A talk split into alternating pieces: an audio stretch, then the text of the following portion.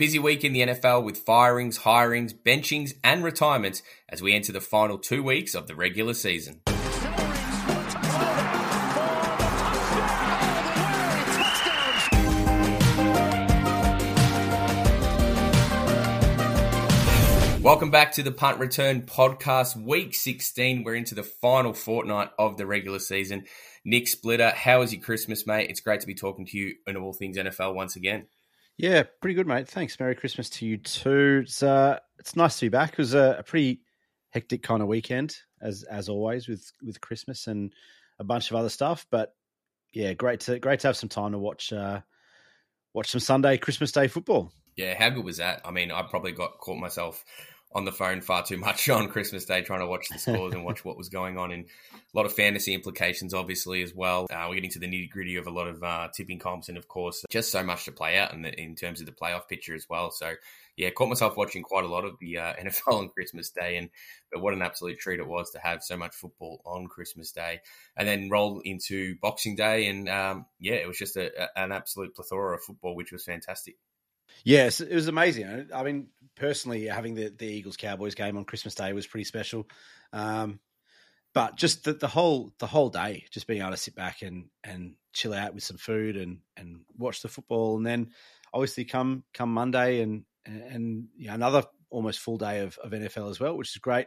Uh, split screen with the Boxing Day test. It was, uh, yeah, it's good fun. Definitely good fun. I'd love love to do it again. Hopefully it becomes just kind of a uh, you know, regular in coming seasons, whether it's just for the Christmas weekend or, or whatever, where there's some more Saturday, Saturday games and Sunday games for us, and um, straight into the, the Monday, seven hours of commercial free football.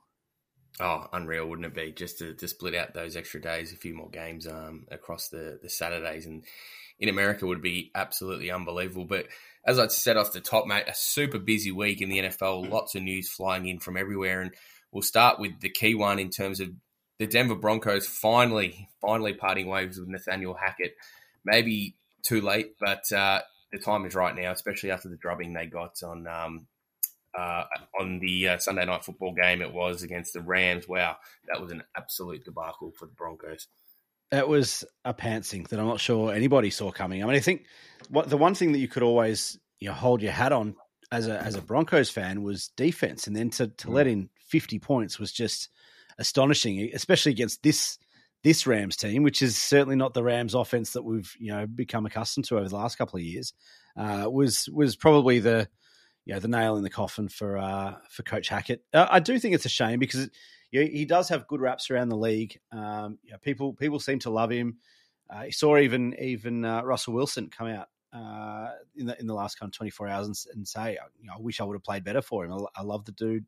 Um, And, you know, it seems like he's got a lot of love around the around the league. But, um, yeah, one hundred percent. A lot of a lot of this sits on uh, on those shoulders of, of Russell Wilson. Well, that, that it's exactly right. I mean, it's all good and well for him to say, oh, I should have played better. But the fact is, Russell, you didn't, and you had your opportunity. Mm. And, geez, you were bad again. And there's just no sign of improvement. Coach Hackett gave him every opportunity as well.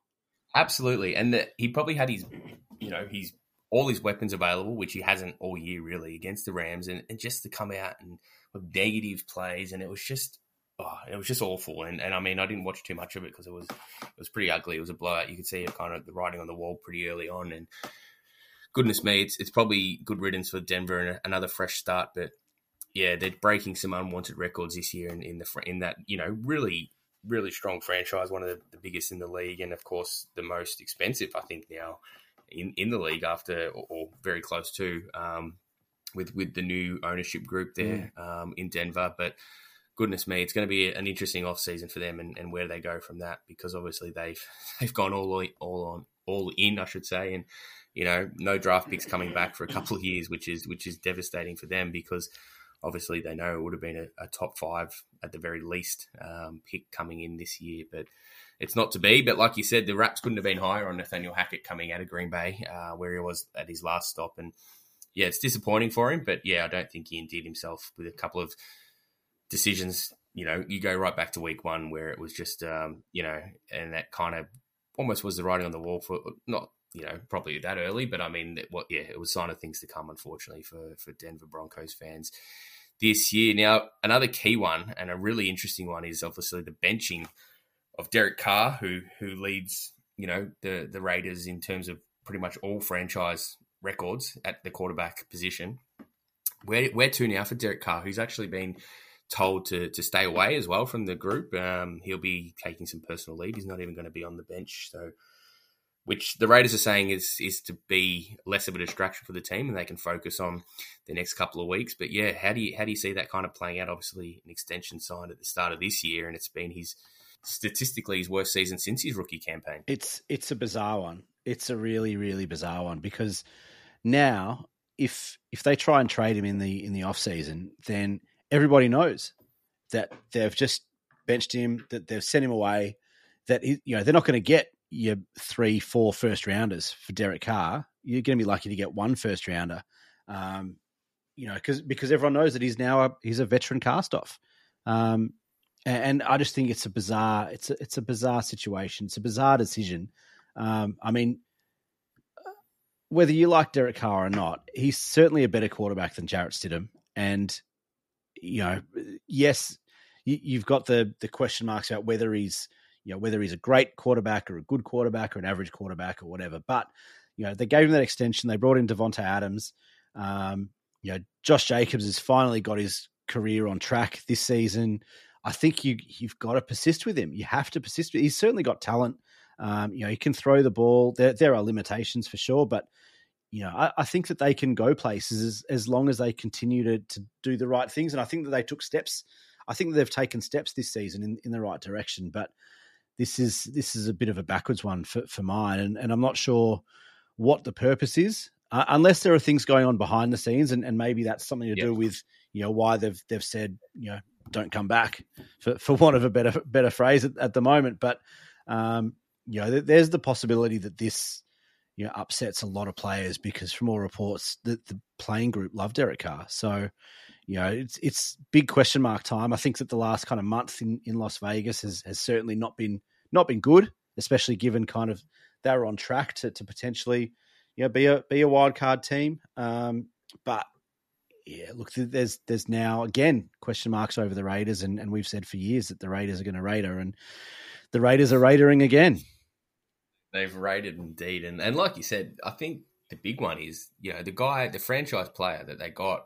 Paid all this money to. They got Davante Adams in so he could play with his old college yep. teammate and, you know, the bond there to, to kind of alienate him in a way to, to, to bench his mate, you know, good friend and, and obviously a guy that he's got great chemistry with. I know he had a, statistically his worst game probably almost of his career mm. against the Steelers last week. But, um, yeah, it's, it's an interesting decision, especially the fact that he's not going to be on the sidelines yeah. there coaching up Jarrett Stidham. So, and Adams, which we know Derek Carr – Adams even came out on, on Instagram and, and basically said, fuck the haters, love you, bro.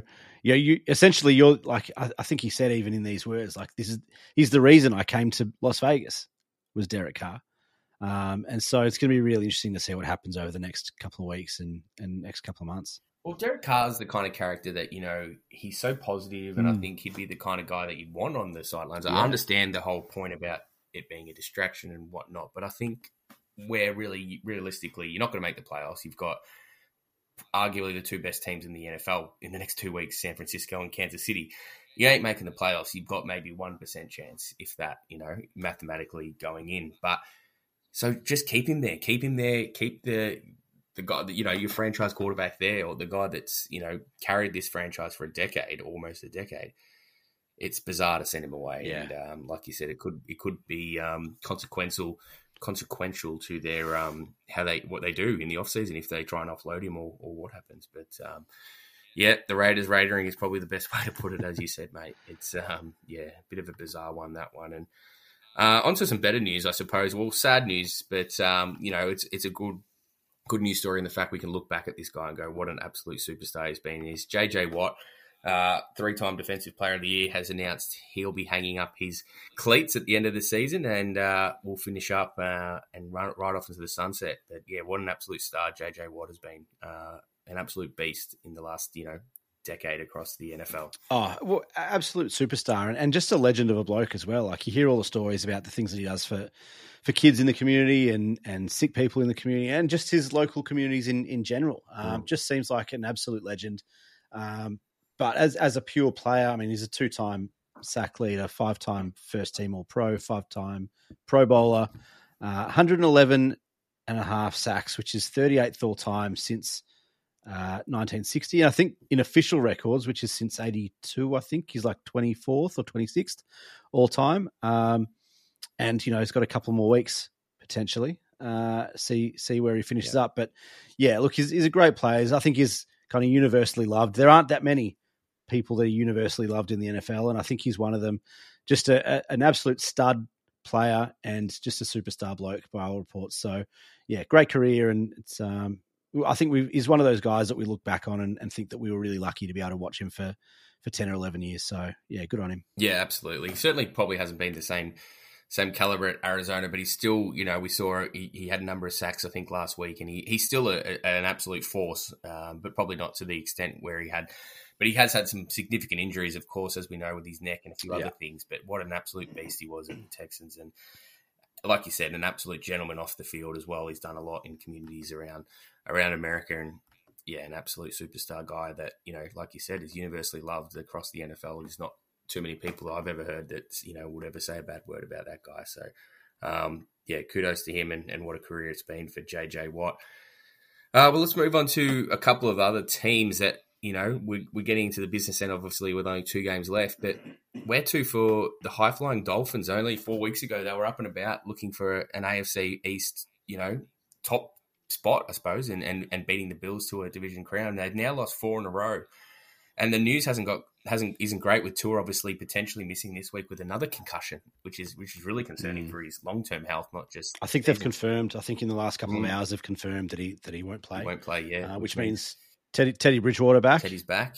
Uh, but yeah, huge, huge. Um, they just need to win one more game, and and that'll probably clinch him a, a clinch him a playoff spot. But it, it's certainly not easy going to be against two A F C East teams that are both also trying to get into the playoffs themselves. Mm. So obviously the Pats this week, followed by the Jets. But uh, wow, what a what an interesting season it's been for the Dolphins, and a, and a bit of a mini collapse, I suppose. And uh, you know, four losses in a row is damning, and uh, the way they've lost them, I suppose, especially that game against the Packers where we saw three interceptions and three consecutive drives from Tua, and, you know, who's been so accurate all year, but it's just been a, mm. yes, a really interesting and bizarre kind of fall off for the Miami offense. You, you have to wonder how concussed he was in that second half, because he, mm. he looked completely different. He'd played all right up to that point as well, kind of in the in the first half, had played all right. Um, and then, kind of that hit, his head hits the ground, and and was just not the same after that.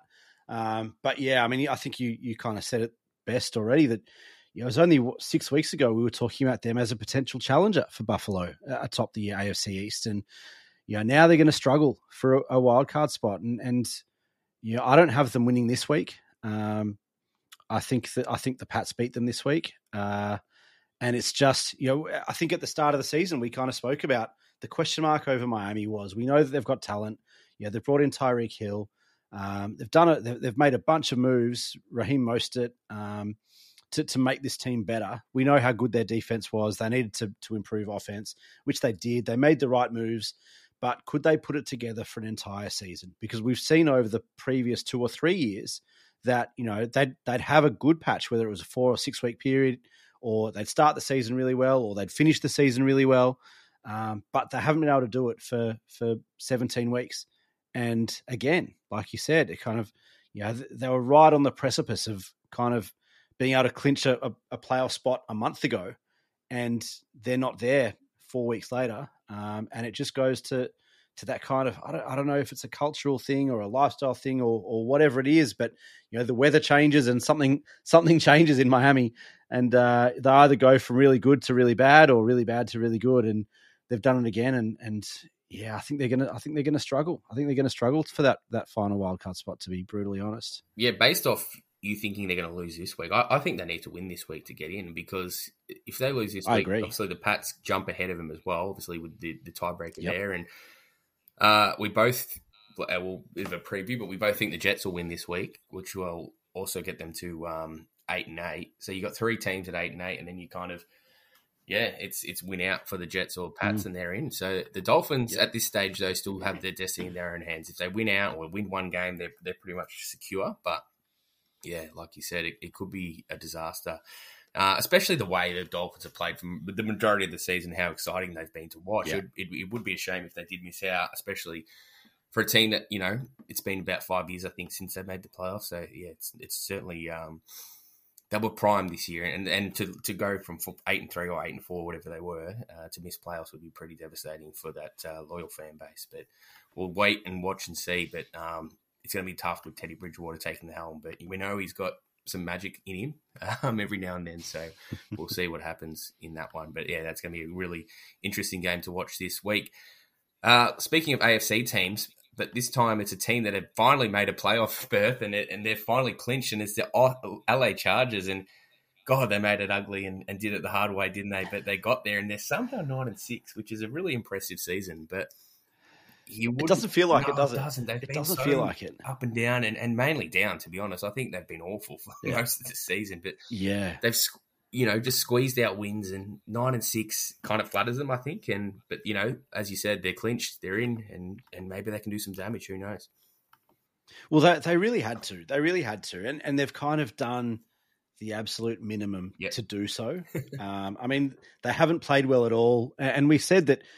You know, we know that they've got talent, both sides of the ball on offense, defense. They need to get better on special teams. They need better play calling and, and uh, game time decisions and, and a bunch of bunch of things which haven't really eventuated.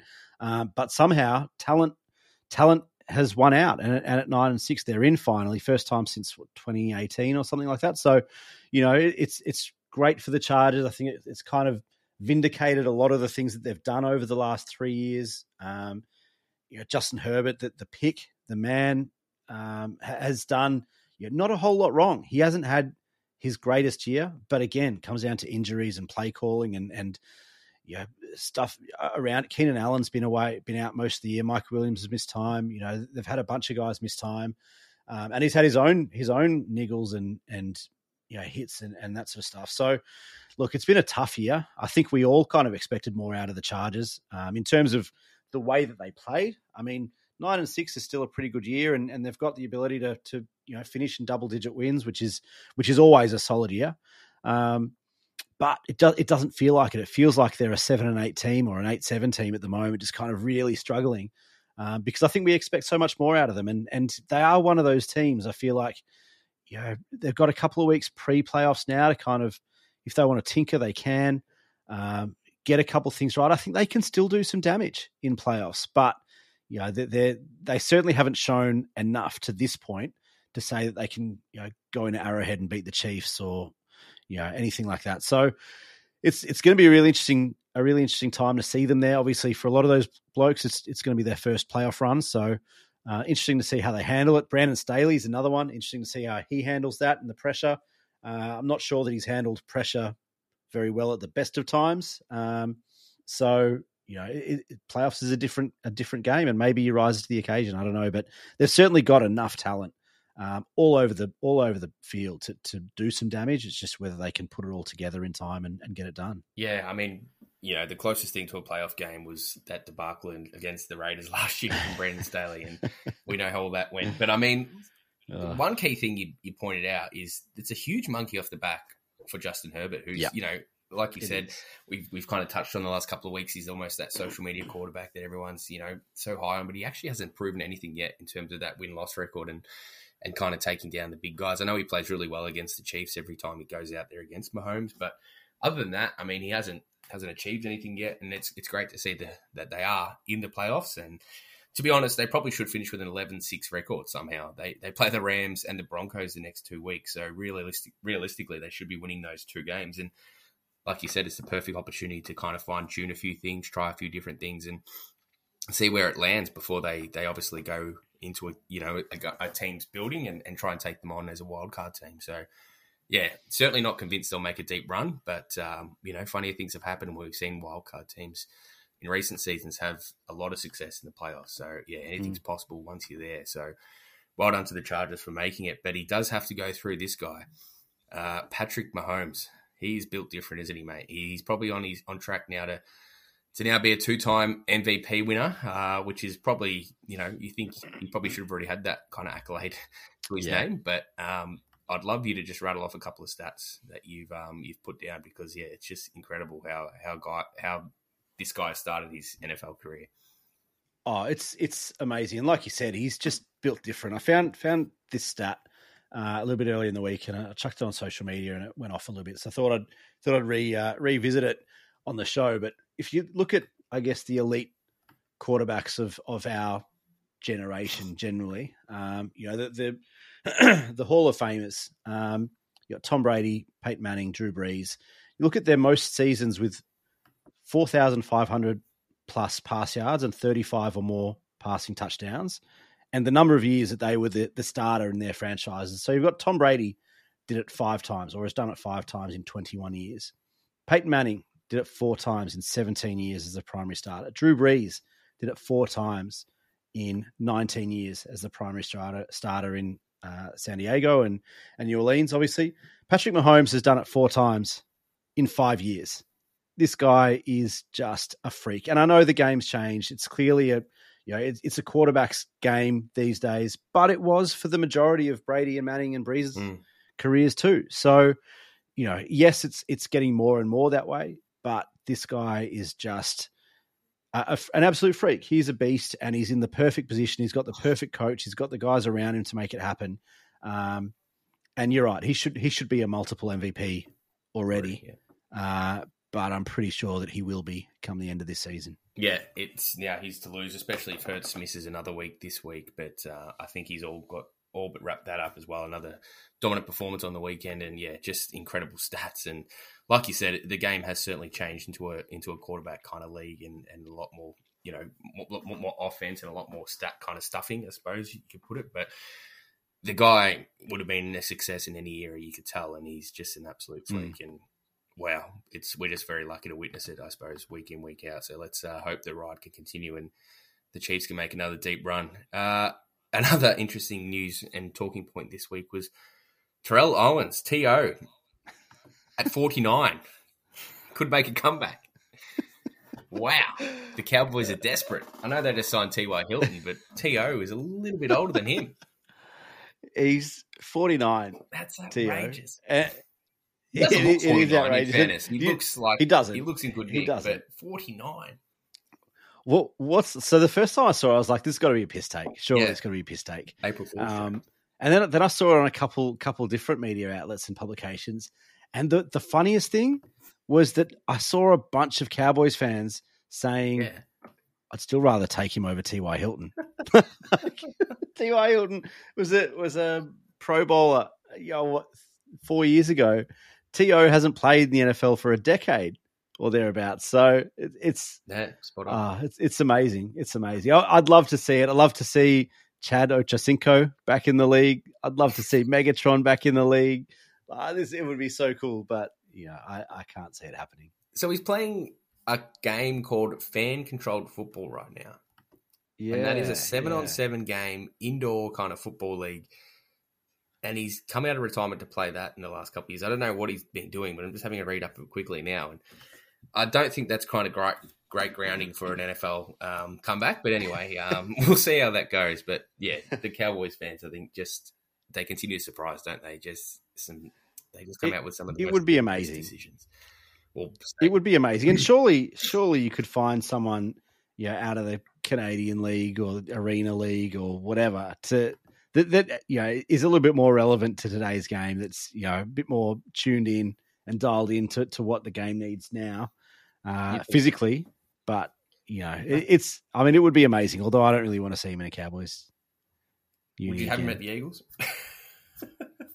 I don't think. I'm not sure he'd get a game. No, I don't think he would be, mate. And may, maybe, maybe if he wants to be the third or fourth receiver over Quez Watkins, that that'll probably take him. But uh, no, I'm not no. sure T O wants to be the wants to be the, the fourth guy. Goodness me, I, I just can't believe that you'd be even... You, sure, you go scouting anywhere else in the world, any other professional athlete in the prime of their career that can run and catch a ball. Like, you, why would you go... Nick Rewalt's just moved to Texas. That's it. Nick Rewalt's going to be a... I'd much rather a forty or late thirties Nick Rewalt over Terrell Owens probably right now. The way that great man can run and, and catch a ball. So, anyway... Interesting, interesting news come out of the week. And one more quick talking point that we'll, we will mention is uh, another benching of a quarterback, and that's Taylor Heinicke this time. And Carson Wentz has got a reprieve. Can you believe? And, of course, Um, another benching is Zach Wilson, which was inevitable, I suppose, and, and it's likely that he'll yeah. be moving on from the Jets in the offseason too, which is, yeah, a big fall from grace considering the Jets drafted him as the number two overall pick only only a couple of years ago, which is, yeah, disappointing for them. But Mike White, who is a bit of a cult hero at New York, can potentially lead them to a playoffs berth. The legend will grow even more if he can do that. And and Carson Wentz gets his opportunity with the Commanders still in the playoff hunt too. But um, firstly, on on Wentz, mate, how do you kind of see that decision? Really weird. Really, I mean, I, I feel like your old your old mob are not doing any quarterback any favour by just chopping and changing every couple of weeks. Um, yeah, it's it's it's an unfortunate situation. Taylor Heinicke is clearly not the man in Washington, but you know, I think that he has generally played better than Carson Wentz when given the opportunity. One thousand percent. It's not even a contest. I, I... And and when you're when you when you're fighting for a playoff spot, I know I know they're they're hoping that, you know, in, in these final couple of weeks that maybe they can, yeah, you know, because they, they're going to need some magic, right? They're going to need something something big to happen to to to kind of get them into that into that spot. Um, but Yeah, I'm not sure. I'm not sure Wentz can do it. And from a guy who backed Carson Wentz for so many years, coming off that A C L, and you know, wanted to get him back to that M V P type caliber quarterback, and, and never kind of got there. Um, I'm not sure he's got the magic in him. I'm not sure he's got the magic in him, and it's unfortunate for Taylor Heinicke. Um, he's shown that he's got enough to be a something N F L quarterback, probably below league average, but you know, probably good enough to have a gig um for a couple of years at, at, at somewhere. Um, so, yeah, I feel for Taylor Heinicke a little bit. I, I do feel for Carson Wentz for a multitude of other reasons, but I'm not sure this is the right decision for uh, for the Commanders. What do you think? No, exactly the same boat as you, mate. I think it's really, Taylor Heineke's really hard done by, especially all the backing he kind of had from the team and, and especially Ron Rivera all season, and then to kind of backflip when the team needs him the most in a, in a way where it's, you know, it's crucial couple of weeks coming up with the, with the Commanders potentially making a making the playoffs and, and still well in the hunt. So to go away from Heinicke, I mean, it, it shatters the young man's confidence, surely, for one. So how does that kind of affect him? Does it does it drive him mm. to make him better? I don't know. I don't know. It, in some people, it's different, obviously, but I think it's a it's a it's the wrong move. Um, time will tell. I think Carson Wentz has, you know, had his opportunity and, and hasn't delivered, but uh, we'll see what happens. And and Mike White, I think, obviously is the man in New York at the moment. And, and and while again, is he the man to go forward? Maybe not, but but he is the man for right now, and that's he's you know, definitely the man for right now. That's, that's definitely the right decision, and that that's what they of, need. You could see that he was kind of that was coming once White was fit. But, um, yeah, the other one was a bit of a shock, I suppose. Yeah, I mean, I, one of the things that I had a quick look at um, prior to, to recording this show was kind of the, the Q B stats in, in New York uh, this season. And in Zach Wilson's nine games as a starter, the New York Jets produced a zero point seven percent passing D V O A on Football Outsiders, which is not great. Uh In the three games started by Mike White, the Jets' offense has a twenty-four point eight percent passing D V O A, which again, you know, is is not elite, elite, but it's so much better than a zero point seven. And and you know, I think we'll, we'll talk about the Jets a little bit later on when, when we talk about their matchup. But what what he's been able to do for their offense as a whole, not just in the passing game, but also opening up room for for runners um, and, and just providing some more versatility, he's certainly shown that he is the man for right now. Like you said, whether he's moving forward and next season and, and whatever, nobody knows. Um, but he's certainly the man right now. And again, when you when you you're fighting for that wild card spot and you've got two more shots, then you go with the hot hand. You ride the hot hand and and hope that he can deliver. Um, because so far, you know, he's he's he's shown that he can, at least in the in the short term. Completely agree with that. So let's quickly move on to a, a quick look at the playoff picture before we head into this week's games, and of course a quick fantasy update, which is all important with the grand finals um, coming up this week in week seventeen for, for all leagues. Uh, but yeah, quickly the playoff picture, and we know it's it's getting a lot smaller and, and a lot uh, more clear, but still a lot to play out with divisions on the line in both um, both conferences. Uh, the main one in the A F C, of course, being the A F C South, which, funnily enough, Jacksonville Jaguars now have a complete control over that at seven and eight, equal with the Titans, of course, but the Jags have got mm-hmm. the, the lowly Texans, who've only got two wins to their name, this week, followed by that game against the Titans, which could um, could seal it. But the Titans could almost be out of it this week if they if they get pumped by the Cowboys, and which we are predicting that they will. So, yeah, it's a bad bad fall from grace for the Titans. We've lost five in a row or, or thereabouts. I think it's five. Uh, could be four, but definitely uh, four or five in the loss uh, losses in a row, and you would not have bet against the Titans winning that division um, only a month ago. So, but no, officially, only four teams are eliminated in the A F C. The Browns, the Colts, the Broncos, and the Texans. The Raiders are still alive at six and nine, but they are good as gone. The Steelers somehow have a chance to make it and continue Mike Tomlin's incredible record. They're at seven and eight. They could win out and get in potentially. And as we mentioned off the top, the Dolphins, eight and seven, currently hold that seventh and final wildcard spot, while the Pats and the Jets are the ones knocking at the door at seven and eight. And the more likely challengers to get into the playoffs this year for the A F C. The N F C, mate, a lot more open. We've got the whole N F C East, or the N F C Beast, as we've been referring to it this year. All four teams are in at the moment, with the Giants holding on to sixth spot, eight, six, and one. The Commanders, seven, seven, and one, just ahead of the Seahawks, seven, and eight. The Lions shot themselves in the foot badly last week. They're still seven, and eight, and in with a shot, as are the Packers somehow. The Green Bay Packers are still alive. And then you've got the Panthers and the Saints at six, and nine, who could still get in by winning their division, which is incredible because obviously the Panthers are in the in the box seat there with the tiebreaker over the Bucs, and they've got the Bucs this week. It's, oh, look, it, it's quite amazing that, that we've got uh, three spots left to, to clinch in the N F C, and it really comes down to the N F C East and the N F C South with pretty much everybody still. Oh, and, and the mm. N F C North. Like any anyone almost can can still seal a, a playoff berth. We've got what, three teams in the North, uh, potentially with the Lions and Packers uh, hoping to join the Vikings. You've got uh, out of the West, um, the Seahawks, and in the South, you've got the Panthers, Saints uh, as well. So it's just, I mean, it's it's an amazing couple of weeks that, that we can look forward to because so much can change almost week to week for the next few. Um, and, you know, there, there could be some quite serious movement in uh, in a couple of these couple of these places because, you know, as much as we thought that the Bucs would romp it in in, in the N F C South, you know, they haven't done that uh, and they've they've kept it wide open for the, the Panthers and, and the Saints to, to some extent, although they haven't looked like uh, they're much of a shot. But the, the Panthers at the moment kind of own the series. They're, they're one zip on on the Bucs and, and obviously they play this week. Um, you know, if the Panthers win that, then all of a sudden it's real, real, real shaky for the Bucs. So, um Look, there's there's still a couple of real big question marks in, in both these divisions, or both these conferences.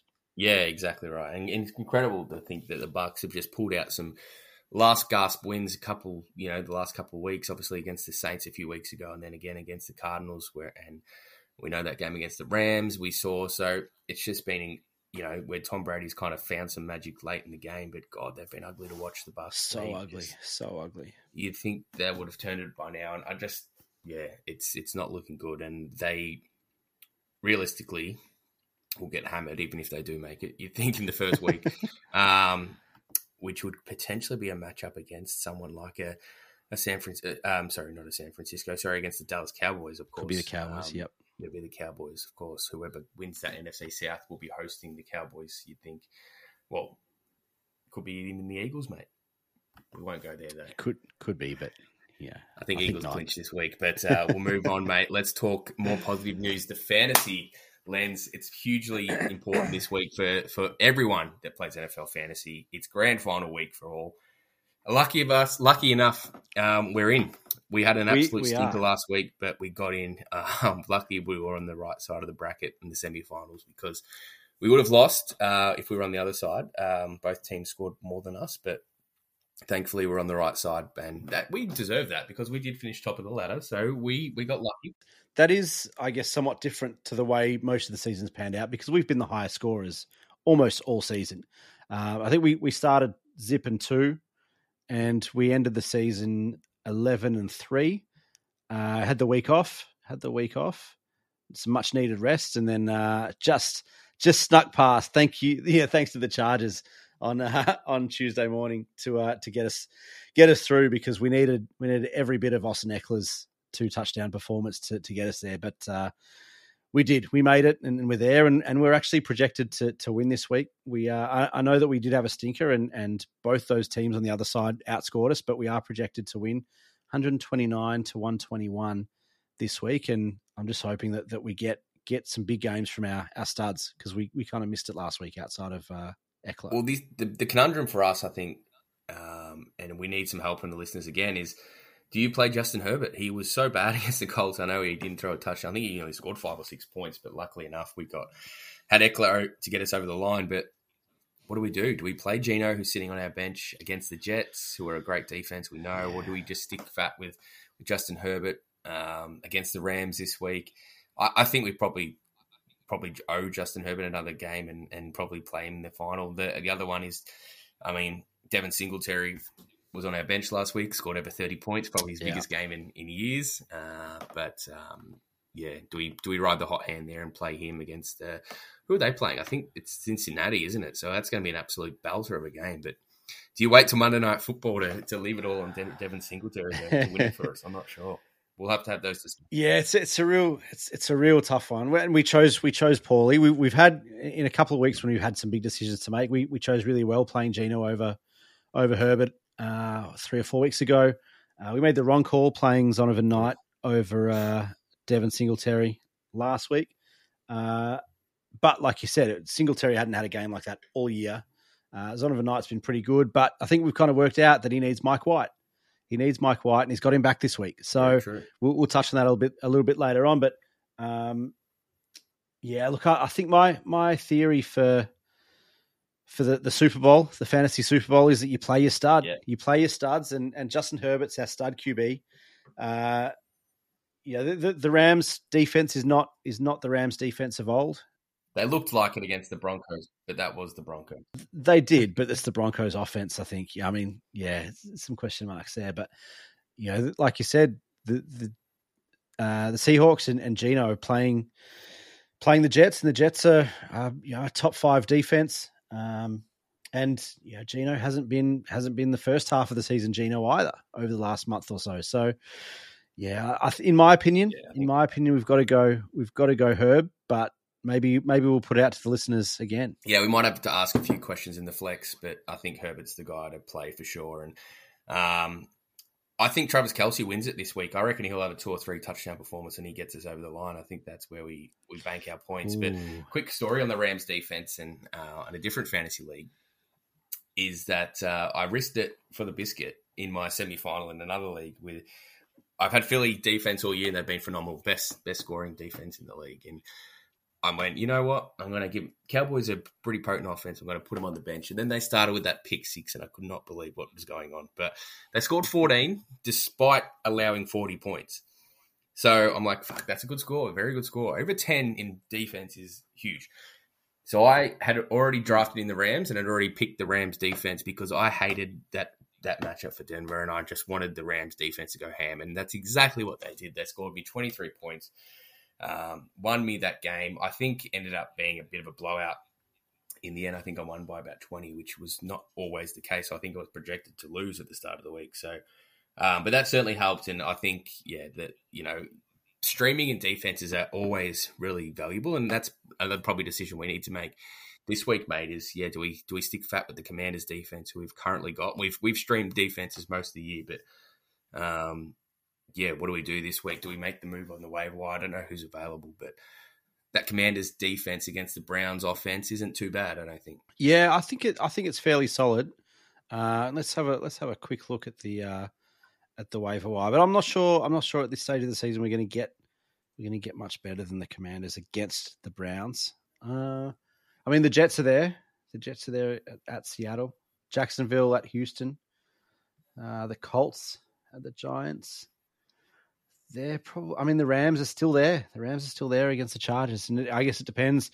You, for us, we can't we, we can't play Herbert and play the Rams defense, can we? Like that's just no, no. I think silly. I think the Jags are a very viable option there. The Jags are an option. And, uh, the Jags are an option. The, I think the Jets. The Jets are an uh, option too. Jets as well. Yeah. Yeah. Sure. Jets. Jets are an option too. So a little bit, little bit to think about. Um, Funnily, Miami are there as well against the New England offense, and I'm not expecting much out of Miami. Uh, like I said, I think the Pats win this week, but that doesn't mean that there's going to be a whole lot of points scored. And I think that, you know, Miami's defense can can probably do some stuff against uh, against that Pats offense as well. So th- there's some options there for us, and we'll, we'll just have to have a bit of a think. Good good questions to be asking, I suppose. We're we're very lucky to be in the, the championship game, mate, and it'd be um, unreal to do it first up with our co- co-managing this year to, to, to snatch a title. That'd be pretty cool. Um, and, yeah, thanks to the listeners who invited us to the league as well. We really appreciate it, firstly. Um, yeah, it's been a lot of fun. So we really do appreciate it. Now, quick whip around the grounds, mate.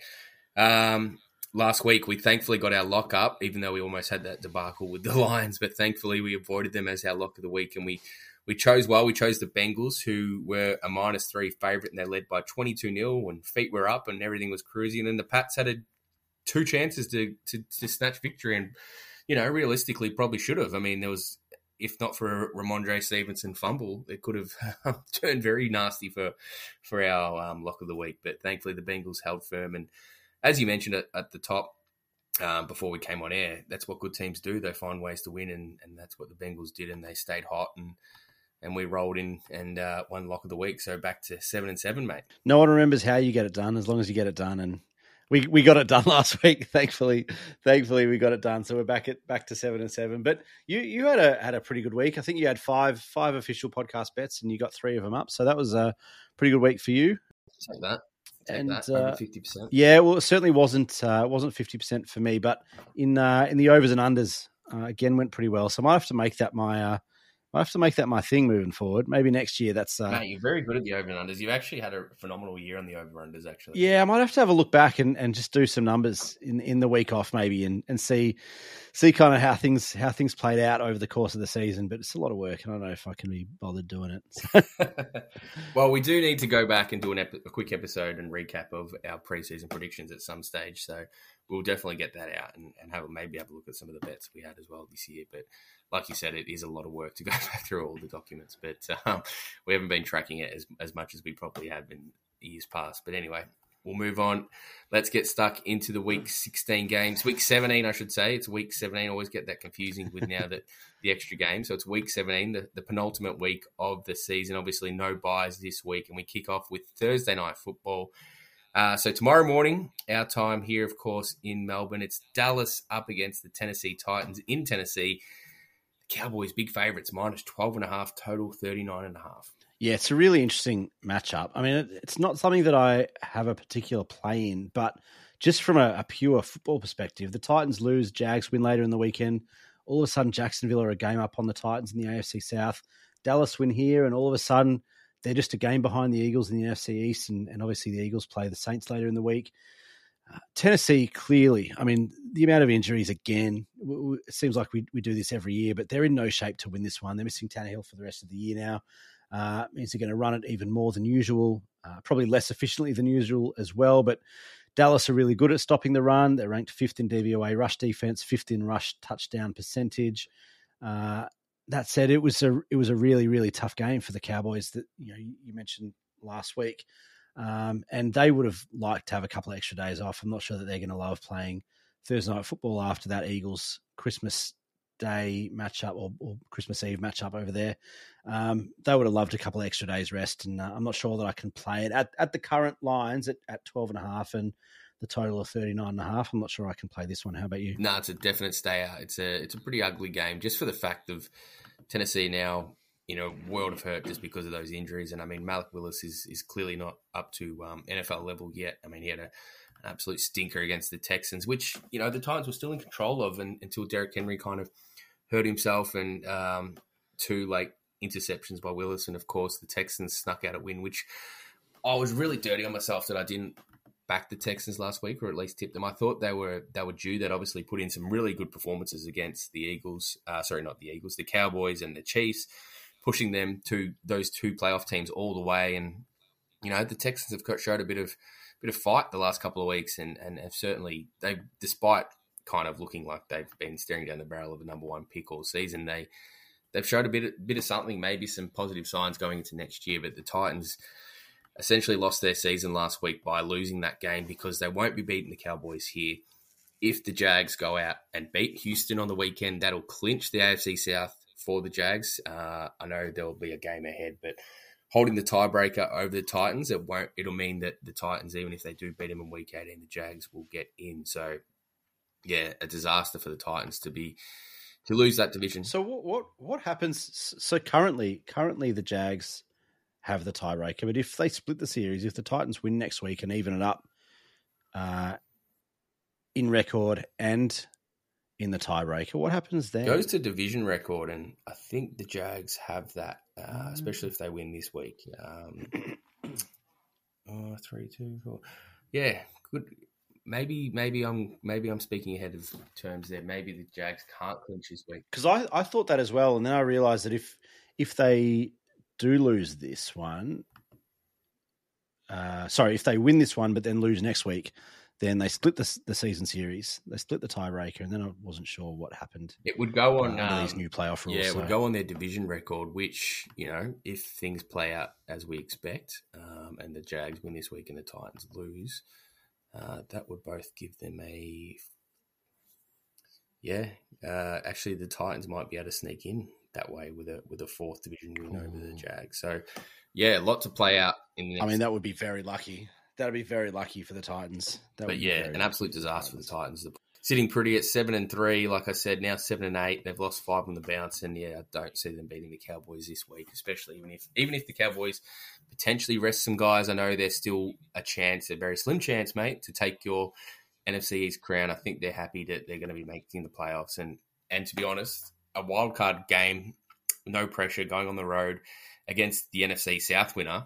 Doesn't sound too too bad for the Cowboys. I know, obviously, if they don't host a playoff game, it means they're on the road for the whole whole season, but uh, the whole playoff. But um, it wouldn't be the worst thing for the Cowboys to get away from A T and T Stadium in the playoffs, because they haven't had much success there in recent seasons. So, yeah, the Cowboys will win comfortably tomorrow. Definitely not a game I want to want to invest in. Um, but yeah, some some still key stakes, especially for the fantasy perspective for us, with.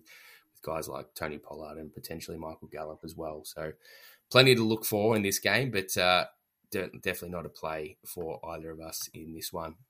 Moving on to a massive Monday morning. There is a bunch of five a.m. slates with, uh, and they kick off first thing this time with the, um, just lost my run sheet, sorry. They kick off with the Carolina, Carolina Panthers at the Tampa Bay Buccaneers, of course. A massive game which could decide the N F C South. The Bucs go in, though, as minus three favourites at home. The total is forty and a half, mate. It's still really hard to get a read on on both of these teams. I, I feel like, you know, if, if you go just on name recognition and, you know, I, I guess what each of these franchises stand for and, and where they're at, that it's kind of the perfect time for, for Brady and the Bucs to come out and give the Panthers a whooping. But, yeah, you know, they should, given everything, you know, the, the players available, you know, where where they're playing, a whole bunch of things. You know, the Bucs are the, the more credentialed team. They should absolutely smash the Panthers here, but the, the division's on the line. Can you trust the Bucs at this stage of the season, given what we've seen so far? I don't think I can, given the Panthers with a win take the lead in the N F C South, given the same record. But, you know, if they win this one, they they own the series two zip, like we were just talking about with uh, with the Jags and, Uh, and the Titans, potentially. Um, the Panthers w- would own the tiebreaker. Uh, and so that just makes this one a, a bit of a stay out for me, because I think there's too much on the line, and they're both just pretty average teams. And, and I'm not sure either of them deserve to be in the playoffs, to be brutally honest. Oh, I completely agree with that. I mean, we were looking at potentially the Panthers being a, a one or two win team at, the, at one stage of the season when yep. Matt Rule got fired and Baker Mayfield left and all things kind of happened. It's been a bit of a tumultuous season for the Panthers, but all of a sudden, McCaffrey. Steve Wilkes, the interim coach, who had a really bad record in his one season as a as a full-time head coach in the N F L, has turned things around, and all of a sudden the Panthers are knocking on the door of the playoffs, which is just, you know, Unimaginable, unimaginable, you know, you know, looking back ten weeks ago. But the Bucs are bad. They're really, really bad. And and the fact that they, yeah, like you said, they could sneak in with a seven-win season or something like that, it's sickening, because they just don't deserve it. They've been so poor and so lucky that the N F C South has been a disaster all season. But with the amount of talent they've got, the fact that they're still not scoring points or beating teams comfortably. I mean, they had to pull out another miracle to beat Arizona. Arizona, who were playing a third-string quarterback. last week against Tom yeah. Brady. Like, it was just disgusting. And I, thankfully, I didn't see a second of that game. I just watched the box score and couldn't believe what was going on. But Carolina are a huge chance to win this. I mean, they had an unbelievable day last week. three hundred twenty yards on the ground, if you don't mind. A franchise record. They just ran all over the Detroit Lions. And while this Tampa Bay Buccaneers defense is a lot better against the run than the Lions, they're not, I mean, they're not that much better. I mean, they've, they've, they're certainly not out of the question that the Panthers could just destroy them with the run game again, like they did um, earlier in the season. And that Panthers defense was smothering. They, they held the Bucs to three points, three scoreless quarters.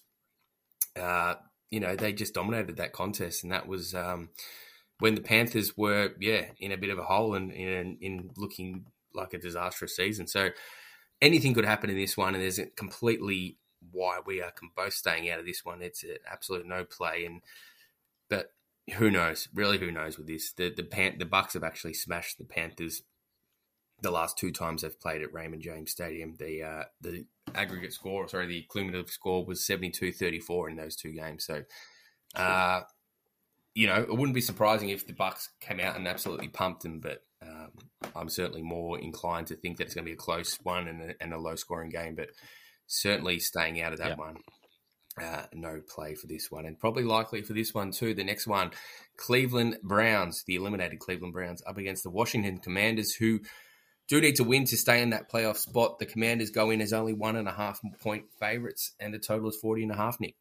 Yeah, I just don't, I don't care about this game other than the fact that I, I would, I want Cleveland to win because I don't want Washington to win, but I don't want Deshaun Jackson, uh, Deshaun Watson to win. So that way I won't, I don't know. I, I just don't care, but I think it's going to be low scoring. Uh, so I'm playing under forty and a half. These two offenses are both trash. Um, yeah. Under forty and a half for me, but that's about it. Yeah. And look, the Commanders have gone a bit stale of late as well. I mean, they've won six of their last seven, or sorry, they had won six of their last seven before they um, obviously tied with the Giants, and then um, and then now have lost two straight. But they're still in the uh, final N F C playoff spot at the moment. However, like we mentioned, Taylor Heinicke has been benched for Carson Wentz.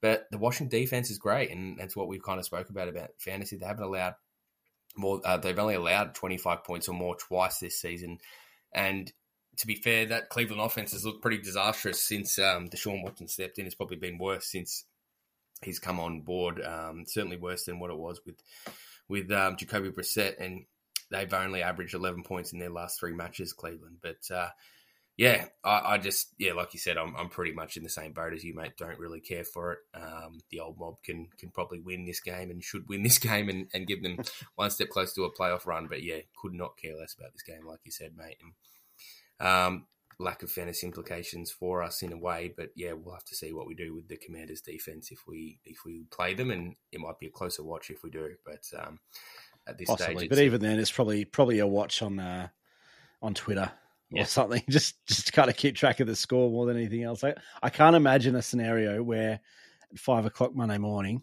I'm switching on, going, geez, I can't wait to watch the Browns and the Commanders. Fuck me dead. Like, not, there's not a chance in hell, not a chance in hell will I be watching that game. Well, one game you might be watching, mate, and it's the uh, the next one on the slate here. It's the New Orleans Saints up against your Philly Eagles. Philly going as only minus six favourites, the total forty-three and a half. Obviously, the big question mark around Jalen Hurts. What do you think, mate? Do you think he'll get up and play? I, I really don't know. I really don't know. And it was funny last week, as as we spoke about it this time last week, that I kept saying that I, I really don't know. Like, I, I I feel like there's still a really strong chance that he could play last week. Everything Nick Sirianni's saying is right, that, you know, you never count him out, blah, blah, blah. And literally, I reckon two hours after we stopped recording, Sirianni came out and said, no, nah, Hurts is not playing. So, you know, he's been saying all the right things again this week. You never count him out. Like, he, he had a had a great presser this morning or late last night where he said, you know, if, if you challenge Jalen Hurts to to a game of basketball, he'll he'll whoop you on the court. If you challenge him to a game of baseball, he'll whoop you on the dime. And if you challenge him to to throw footballs, he'll whoop you on the on the football field. And he, you know, he's just a beast, and his body recovers quicker than everybody else's because he's just a beast. So, you know, does that mean he plays? I, I hope so. But I, I said to you off air, you know, before we started recording, that I still feel like, if not for a couple of dumb turnovers yeah. um, and, and real dumb plays, which you can kind of forgive a backup Q B that's played very little for, for a long time. Um, that, that stuff's going to happen. But we should have beaten the Cowboys last week. It's, it's plain and simple. We should have beaten the Cowboys last week, even with Gardner Minshew, without Jalen Hurts.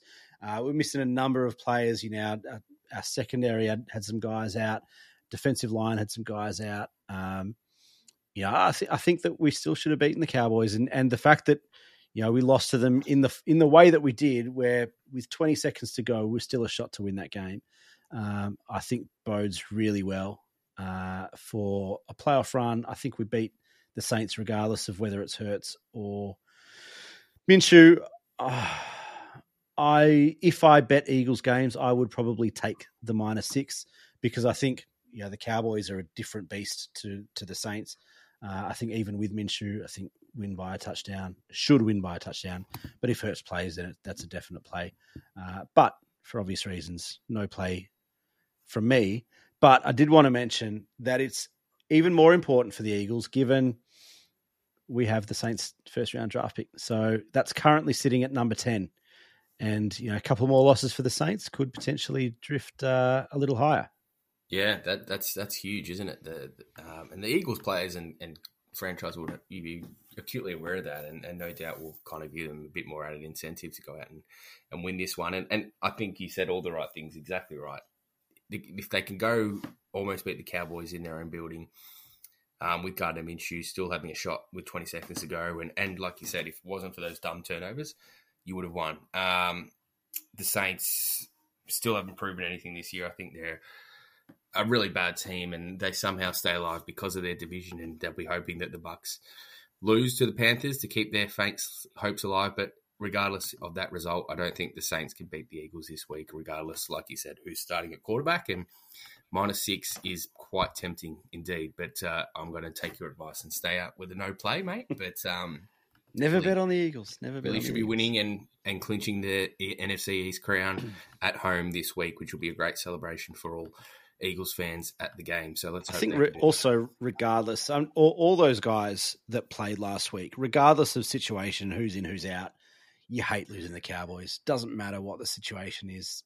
You know, you hate losing the Cowboys. And, and I feel like they're going to come out and just hopefully get some revenge. They've, they've, they've all kind of come out individually um, on, on social media saying that, you know, watch us bounce back this week, watch it happen. Like, and they've shown us all year that when they want to make it happen, they'll make it happen. So, uh, yeah, it could be could be a beatdown of the Saints, and I hope it is. But you know, it's one of those one of those ones, isn't it? You, yeah, fingers crossed for you, mate. I think I think it's um, more don't likely bet on the Eagles. More likely than not, to be honest, that it'll be a pretty big Philly win. But uh, a game that's a lot less significant is two teams that are out of playoff contention. It's Arizona at Atlanta.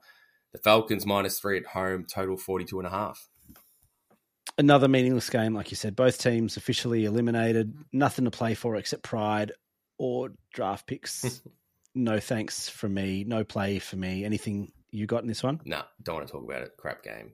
Shit. Cool. I'm filthy on. With Atlanta because they're going to definitely finish the season with five wins and five wins only. Uh, and that will come back to Eddie Pinheiro. Costing me a lot of money. But anyway, we'll... we'll, we'll the scotch that you're going to give me eventually will, will help ease the pain a little bit. Um, but, well, when, yeah. when we get when we get paid our uh, our fantasy winnings, I'll, yeah. I'll send you the scotch because you didn't yes. pay your half. I, I paid that in full. So oh, you did too. Yes. I, didn't I ever give you that money? Fuck, I'm sorry. No, but yes, no. Let's, uh, well, that that very high stakes high I'm... stakes entry fee uh, that you paid zero percent of. Oh, here we um, go.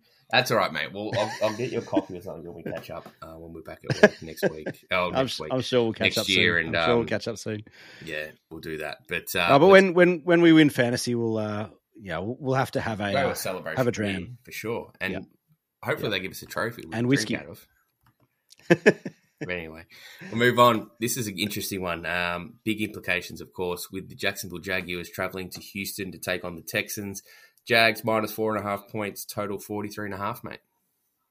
Huge implications. Huge implications. I'm not sure anybody would have seen the Jags being on the verge of their first mm. playoff appearance uh, since January twenty eighteen, when, when we started doing our kind of season previews uh, early this year. You can imagine they're going to be pretty pumped about that, uh, given they're also still in the hunt to actually win the division, as as we've already touched on. Again, not something that either of us picked. We, you know, we both had a different winner. It was one of, I think, was it the only the only division we we went head to head on uh, in terms of division winners preseason, and we could both be wrong. So, you know, the the Texans can clinch the number one draft pick in this one. Uh, the Jags can go pretty close to clinching the division with a win here. So, you know, I'm not sure that there's too much to think about. The Texans beat the Jags back in week five. Jacksonville will want revenge here. They've shown that they're a much better team than what they dished up earlier in the season. Uh, and they're going to want to obviously put themselves in the best possible place ahead of next week's clash with the Titans. Uh, and to do that, they've got to win. So the Jags minus four and a half for me. What have you got? Yeah, look, I, I really want to touch base with our mate, James Rosewarne, who was quite keen on the Jags, I know, at the start of the season, and definitely again halfway through the season. So I'm not sure what price he would have locked in, but I, I think he's got a, a ticket on the Jags winning the A F C South, which will be huge, but pretty flat. That well, that's two years in a row, because I think he was I think he was big on the Bengals last year as well, and I, I know they didn't win the division, but mm. you know we, we obviously know what what Cincinnati did in the tail end of last year, and and if he's able to do it again, I mean, it just goes to show what a guru he is, and uh, maybe we should just get him just talking for an hour. I don't bother. I don't think we. His, uh, yeah, I don't know if we book. should bother crapping on, because, yeah, he, he is the guru, like you said, mate. But I'm um, pretty flat about it, that the only division, like you said, in our preseason predictions that we actually differed from one another was this one. And the Titans were done for all money. They were getting me up to a one nil victory. Yep. And uh, unfortunately, it's going to be a nil all stalemate, I think. I, I was I was so flat because I was super yeah. high on the Colts, and I was so I was so flat that you had me.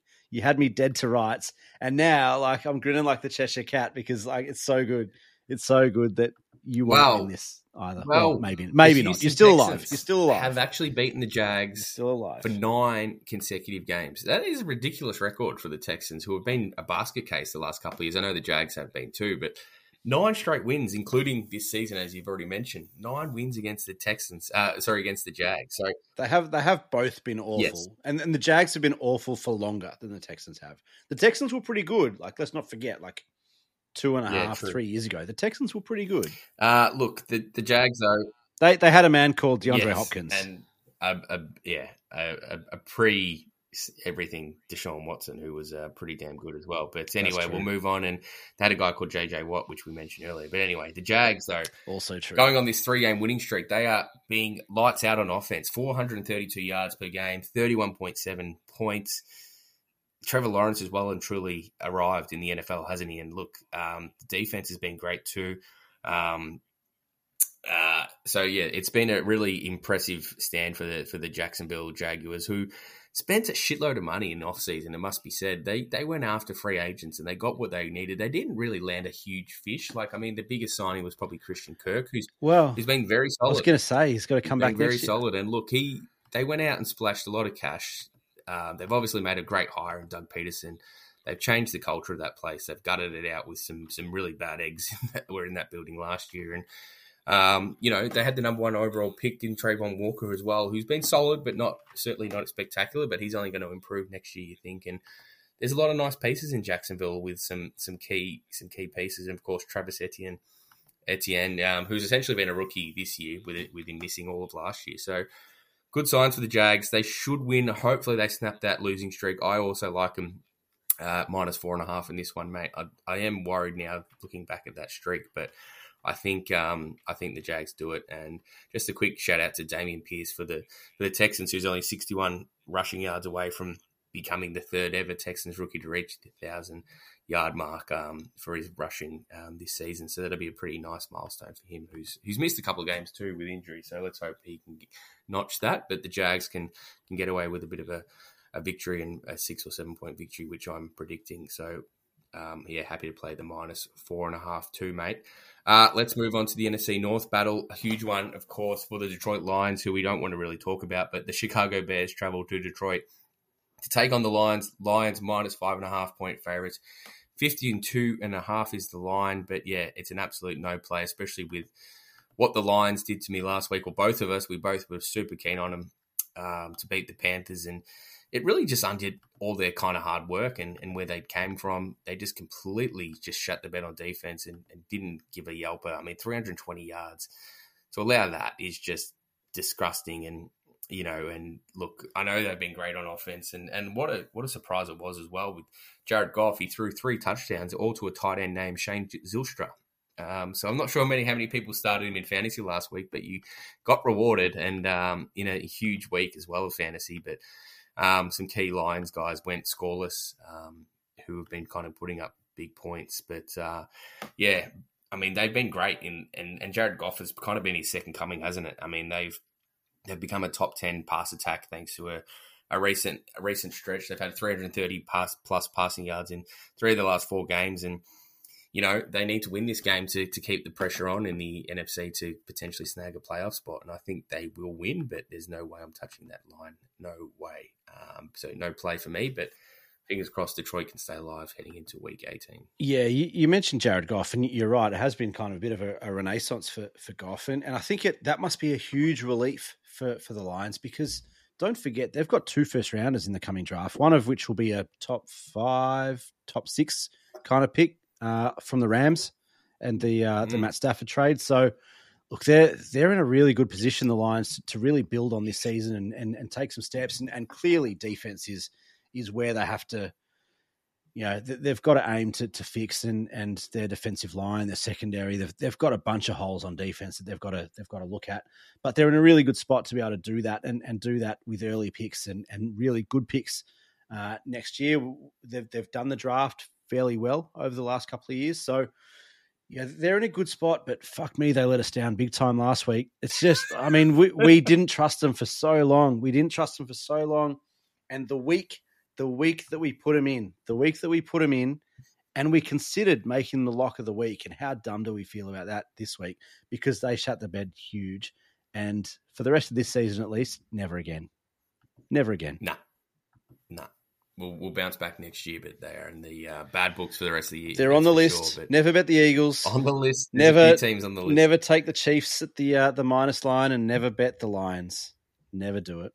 Well, it's a good segue. Let's let's skip ahead to that game now, and that's Denver at K C. Kansas City minus twelve and a half, total forty four and a half. And I don't care what you tell me to do with the Chiefs line. I think that is, I'm all over them, as I was a couple of weeks ago when they played the Broncos as well. And and funnily enough, that game that they led twenty seven nil in, they didn't cover. So yeah, you actually have a point. But you wanted to play them last think, week, I think, at, at the Seahawks, but didn't, from memory. Yeah, I didn't. I should have. Um, yeah. They comfortably covered um, that. They they were well in control of that game. But I'll play them this week against the Broncos, who are an absolute basket case. I know there's always that bounce back factor of interim coach and things like that, and, and maybe the shackles are released. But no thanks. I, I trust Patrick Mahomes and Travis Kelce, and I'm just hoping Travis Kelce goes off for, for us and, and, and for the Chiefs. And I think they just hammer the Broncos and, and add more misery to their season. And minus twelve and a half is not high enough for me. And and if they get anywhere near them, I'm going to be pissed off like I was a couple of weeks ago when they it looked dead and buried, and then all of a sudden they just started scoring touchdowns for fun, the Broncos. But uh, they won't this week. Big win for the Chiefs. Nice tune-up for the playoffs just to cruise, and um, hopefully it's a two or three touchdown victory. But, um, yeah, I'll play it. Minus twelve and a half for me. I, I hope you're right, and, and not because I think the Broncos will beat the Chiefs. Uh Because I think the Chiefs beat the Broncos, but I I do think it goes over, and so a big, big, big Chiefs win goes a long way to to getting that up. Um, you know, new coach, like you said, release the shackles. Not so much about getting the win, but maybe reinvigorate the offense, and, and whether it's reinvigorate the offense, whether it's, you know, maybe some of the the the foot gets taken off the pedal, or they they release the gas on defense. I don't know what it is, but you know, something's got to change. They can't keep doing the same old thing that they've been doing all year with a new head coach. You know, they sacked the coach for a reason. So switch things up, change things up. Either they're not as good defensively as they have been all season. We know that they weren't great last week. Uh, or offensively, they're better. Either way, bodes well for the overs. Uh, the Chiefs put up po- points against any defense. Uh, so we probably don't need to talk about them too much, but I hope you're right that uh, Travis Kelce, hopefully Travis Kelce runs in some T Ds, because our opponent has uh, our opponent in fantasy has Pat Mahomes at Q B. Uh, although Josh Allen's on the bench, so maybe he switches things up. I don't know. Um, what a luxury to have both right? Those guys. Nah, it's just crazy, absolutely ridiculous. But I, I do think there are points in this one. Nine of the Chiefs' fifteen games have gone over forty-four points. uh, including the last matchup with Denver in Denver, which ran up sixty-two points. So I'm on the overs here. Uh, I'm not willing to take a Chiefs line for a, a lot of reasons, mainly because they quite often don't cover. Uh, but the overs here, I think, is is the play, over forty-four and a half. I want to do some quick hunting uh, while we go into the next game about that Chiefs as a favourite this year. But um, yeah, very interesting to know. And it's just bizarre to think that one guy in a, in a one quarterback league in fantasy has both of those teams, uh, both it's, of those quarterbacks. I'm not sure how that happens, but well, you did the anyway. draft. You did the draft for us, so I did, but I can't remember if because it, it was a keeper league. So it was, um, it surely was a four-man keeper league. Surely. Surely he wouldn't have kept both. So I don't know if he had both of them last year and kept them both, or he had one of them and decided to draft another one. I forgot he had one. I, I don't know where he's where he was thinking, but it's obviously boded him well. He's made the final against the the, the juggernaut that is the Punt Return podcast. So anyway, we'll move on what, to one of the biggest games of the week. Sorry, go on, Nick. I was just going to say, have you found anything about the Chiefs? Uh, Chiefs.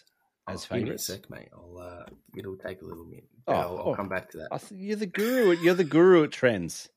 Oh no, nah, it's it's a bit slow tonight on the internet, so we'll um, we'll get onto it. But uh, Miami at New England, probably the biggest game of the week in terms of importance, I suppose, to playoff calculations. Definitely not probably the game of the week that comes in Monday Night Football, but I think it's probably one of the most important, and that's Miami at New England. Oh, eight, oh, oh! Wait, wait, wait! Pause, pause, zzz, pause.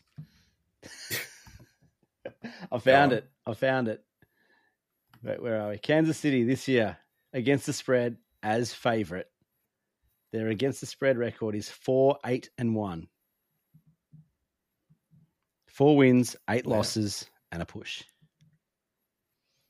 That's actually that's more. That's games they've started as favorite. That's games they've started as favorite, which, as you'd imagine, yeah. they start most games as favorite. So correct. Yeah. Uh, that's actually more. More wins than I thought with four. That's more than I that's more than I would have thought. Yeah. Yeah. So five, nine and one on the year. Um, but four nine and four, eight and one as as favourite. Yeah, huge. They have won ten of those games though. So ten of the twelve yes. games they've started as favourites, they've won, but yes. they've only covered the spread in four of them. So yeah, your your theory holds up, mate. Theory holds up. Who there would have you go. doubted you? I don't know what dickhead would have doubted you. Anyway, good work, mate. Well found. Uh, let's move on quickly to the Miami uh, Miami Dolphins at the New England Patriots. Pats, minus three, mate. Total forty-one and a half. What have you got for me? Uh, yeah, look, a, a Pats win shakes things up in the A F C East, as we've already touched on. The Dolphins lost four in a row. They're without Tua this week. Another concussion. It doesn't doesn't look good for Tua in Miami. Um, that wildcard spot, which, as we said, for so long looked at least, yeah, a wildcard spot, looked a fait accompli, is under real danger. Um, and I'm not sure how they get it done this week against this New England defense, which is legitimately a top three or four defense in the league. Uh, in the two games where Teddy Bridgewater has played over sixty percent of the offensive snaps, the totals of, the, of those games went forty-two points, which is a twelve-point loss to Cincinnati, and forty, which is an eight-point loss to Minnesota. Uh, obviously, the, the Pats don't have the offensive power of either, you know, the Bengals or the Vikings, but they are way, way better defensively than either of those franchises. So I, I'm not sure who wins this one. I, I do lean New England. I, I think New England win this one. Uh, whether they cover or not, I, I really don't know. It's, it, it feels like a really solid line at the at the field goal. Uh, I think New England win. I've got no no dog in, on the line, but the main play for me is the total. I think this goes under forty-one and a half. Uh, like I said, those two Teddy Bridgewater games went forty-two and forty uh, against really good offensive teams. Uh, they're playing a really good defensive team with not much offense. I think that this goes well under forty-one and a half. What, have you got anything in this one? No, stay out for me, mate. I think it's a, a intriguing game and, and can't wait to watch it because there's just so many implications, as you mentioned, and to see how Teddy goes as well. Um, again, coming off the bench and, and like you said, I really hope Tua can recover and, and play week eighteen. He's, he deserves that at the very least. He's had a an amazing year, but also a pretty rough year in terms of his his head knocks and a few other things. So let's hope uh, he can get back on the field and and. be the force that the Dolphins know that he can be. But if they lose this one, if they lose this one and lose lose that wild card spot, uh, for, for now. Do, do you bring Tua back next week, given the concussion issues that he's had this year? It's a great question. It's a great question. I think they probably do. I mean, Jets at home, it's a must-win game. I think they want to make the playoffs. At some point, there's there's a burden of responsibility yeah, in the oh, franchise to absolutely. look after, to I mean, look it's after obviously their guy. His health is paramount, so they're going to have to get... And, and if, even if they do steal that mm. wildcard spot, like, are they going to beat the Bengals or... I don't know. It's a really good point. It's a really um, interesting conundrum that Mike McDaniel and the coaching staff will have. And I think it, yeah, it comes down to how, how Tua's feeling, I suppose, and what those scans and anything else say. But yeah, maybe, maybe the, the burden or the, sorry, the, um, they kind of need to protect him for his own good and, and kind of sit him. But yeah, we'll see how Teddy goes this week. They might, they might roll with the hot hand if Teddy Bridgewater has a good game here, but um, mm. he'll be up against it against his Patriots defense, as you mentioned. And, um, The, the Dolphins are in a bit of free fall, but you just know how much talent they have on that offensive side that anything could happen. So, yeah, it's a stay out for me, but, yeah, super intriguing contest and uh, looking forward to watching that one. Uh, the final game at the five a.m. slate I am not so much looking forward to, and that's the Indianapolis Colts at the New York Giants in one of the uglier games of the season probably, and certainly of this week. Minus five and a half, the Giants, total thirty-eight and a half, and because I'm a complete sicko and just want to rub it in your face a little bit, I'm going to back the G-men this week. I think they'll they'll they'll beat the uh, the Colts by a touchdown or more, and and just add more misery to that Colts season. Um, they are an absolute basket case. Nick Foles looked disgusting last week. Um, the Giants kind of need to romp to victory. They could almost secure a spot in the playoffs, I think, with a win potentially. I think they might secure it if they do win this week. So um, a ninth win of the season, clinching. We'll see what happens. I think other results have to go their way, but I, I'm tipping that will happen. So anyway, Giants will win by minus five and a half for me, mate, uh, even though I could easily regret that. yeah, nah, look, it's this is gross. Nah, I, I think the Giants win because, you know, like they've done most of the year, they just get it done. But it, it's going to be super ugly. I want no part in it. It's a no play. Can't blame me for that. It is a pretty ugly game. Uh, let's move on to the eight a.m. slate. We've got two games kicking off at eight a.m. Two games and we're both keen on, and, and it's the first one is the New York Jets at the Seattle Seahawks. The Jets go in as um, plus one and a half underdogs, uh, Seattle minus one and a half, and the total is forty-two and a half. Did anyone have the Jets and the Seahawks on the playoff bubble at this stage of the season? I, I didn't. I From memory, I don't think you did either. I think you had... You had the Jets improving. I'm not sure you had them improving to this point. Um, it's just been incredible improvement uh, from both of these franchises uh, this season. But, I mean, the, the Seahawks went on a four-game winning streak in October, November. Since then, they've won just one of their last five. I think for them, the bubble has burst. Similar for the Jets, who've lost their last four. Uh, but I do tend to feel like in... these ones, it's often the better defense that comes out on top. And in this case, it's the Jets, I think, quite clearly, who are they're up to third in weighted D V O A defense. They're top ten in both pass and rush defense. Uh, with Mike White back under center, I think the New York receivers get a boost, as does rookie running back Zonovan Knight, who's put up one hundred total yards or scored in all three of the games Mike White has started, compared to the twenty-one total yards and no scores in the two games Zach Wilson has started. So I think... You know, the, the Jets are better defensively, way better defensively. I think that they're going to improve offensively with the hot hand in Mike White coming back in, and it's going to give their, their entire offense a boost. Uh, I'm I'm with the Jets here. Yeah, now I must clarify, the Jets are actually the um, the favourite in this game. They're actually minus one and a half favourites, not plus one and a half. But um, we both had our run sheet that um, Jets plus one and a half, but actually, regardless of if they're underdogs or favourites, I think that minus one and a half is that must that must have switched in the last couple of hours. Well, it's generous enough for me. I, I think that if they were definitely the dog, I would be, be all over them. And, and even at minus one and a half, I still think I'm happy to play that up probably to about two and a half for the Jets to cover there. Uh, I know they're on the road against the Seahawks in a in a pretty loud and and uh, hostile environment, but.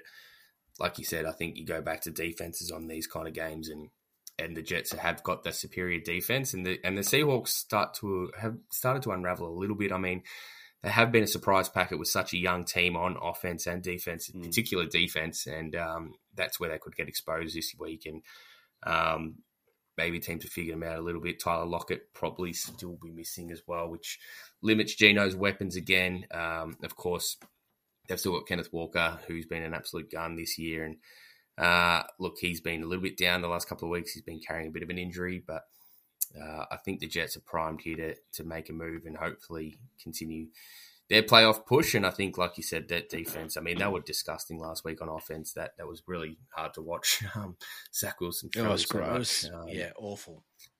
Um, but, uh, yeah, I think the Jets bounce back this week and, and have a win. And yeah, I think I'll take him also minus one and a half as well, mate. So we are yep. uh, uh, on agreeance there. Let's move on to another one we're actually both keen on as well. Like I mentioned, the Niners up against the Raiders. In Las Vegas, the Niners, big favourites, minus ten, total forty-one and a half. And that line obviously moved significantly once Derek Carr's benching came through. And it was pretty much in the markets that it got announced. That's right. Yeah, it's right. It's right. It kind of uh, a little bit like Jalen Hurts uh, last week that um, you kind of the markets moved before there was any any official announcement. So it's really interesting to see how that happens. And, and I think we're going to start seeing that more and more, uh, you know, as you know, social media takes hold, as you know, betting agencies and, and that sort of stuff start um, prioritizing content and reporting and, and a bunch of these things. We know how we know how sharp the books are on the lines and, and with the data. Uh, you know, it's only natural that they're going to look to get sharper with the news and content. So, uh, not surprising, but it is it is kind of interesting to see how that's kind of played out over the course of the season. But uh, San Francisco are the weighted number one D V O A team overall on Football Outsiders. Their early season losses to the Bears and Broncos are out of the weightings now, uh, and they've been on a tear since week seven. They've won eight in a row. The Raiders, on the other hand, have only won four games from twelve going back to the start of October. Two of those four wins against the A F C cellar dwellers, Houston and Denver. The question marks are around Derek Carr, like you said. Can Jarrett Stidham play? And I'm not sure that he can. I think he's a good backup, but he shouldn't be starting games of, of football, uh, not against teams like the Niners. Anyway, can the Raiders' offensive line keep Nick Bosa and company at bay? And I'm not sure that they can either. Uh, not sure where the Raiders' points are going to come from to stay in touch with San Francisco. And the Niners have averaged a touch under twenty-nine points. I think it's like twenty-eight, twenty-eight point eight, twenty-eight point nine points per game on their eight-game win streak. Could quite easily eclipse that against the second-worst D V O A defense in the league. Remember, they need to win out to have a chance of grabbing that two seed in the N F C and taking on the lowest ranked wildcard in week one of the playoffs. Um, so I think that the Niners are going to come out all guns blazing. My original bet here was the over forty-one and a half. Uh, just looking at the the average scores from the Niners, thinking that they could put up kind of thirty-seven, thirty-eight, thirty-nine on their own. Uh And so over forty-one and a half is my main play, but I also like the Niners minus ten because I think that they are going to smash the Raiders. Uh, you agree on some or all of that? All of that, mate. I think it's a, a great game to have a double at the double. I think both the minus ten and the over forty-one and a half are both good plays. I really like the overs in particular. I think the Niners will put up a bunch of points, at least potentially four touchdowns, which gets you to around that thirty-point mark. And the Raiders can squeak out a, a touchdown or two that hits it, obviously. And I think I think the overs are a really good play here. I think the Niners are just electrifying at the moment. They're just firing on all cylinders. Brock Purdy has certainly kind of almost given them another bit of sense of life over Jimmy Garoppolo, and it's almost a little bit of a blessing. But Mister Irrelevant has been super, and he's started, you know, he's he's so impressive in his first couple of starts. And, um, yeah, to be a rookie that's been, you know, with the genuinely last pick of the draft, to come in and do what he's looking like a five, ten-year vet, unbelievable. And, uh, yeah, Nick Bosa, who was my tip for the Defensive Player of the Year at the start of the season, has been kind of quietly going about his business, but the, the back half of the season has kind of just exploded into calculations and almost has that wrapped up by by looking at the betting markets. And Micah Parsons kind of going the opposite way, but yeah, Nick Bosa has been a, a dominant force, and he'll have his way with that um, Oakland, um, Oakland, Las Vegas uh, offensive we line all do this it. year. Yeah, we, we do, all do it all the time. I, I know James was constantly calling him Oakland the week you missed, and I didn't want to pull him up on it because it's it is great to hear the uh, Oakland Raiders. But um, yeah, I think that that front defensive front was just going to have their way with. Um, the Raiders this week, and yeah, Port Jarrett Stidham's going to be like a lion. Oh, sorry, what's what's the word? But he's going to be like a just uh, hung out to dry, isn't he? A little bit in mm. terms of the the Wolves are going sacrificial to be lamb, sacrificial lamb. That's the one. Yeah, not an easy first start uh, to make no, your, not, to make your start against uh, the best defense in football. So a big win for the Niners, and yeah, my main bet is the overs, but could easily have that double on the double as well, mate. Couple questions on on the Niners, and, and we spoke about it. I reckon it was about a month ago when we started looking at the Defensive Player of the Year markets, and and we spoke about Nick Bosa being potentially the most underrated player in the league. Uh, mm. At that point, I think he was third or fourth in betting markets for for Defensive Player of the Year. But you look at, at the Niners defense, and that Niners defense is electric. But Nick Bosa has fourteen and a half, fifteen sacks on the season. Their next best is like four or three and a half or something on, on the season, which is an, an incredible discrepancy.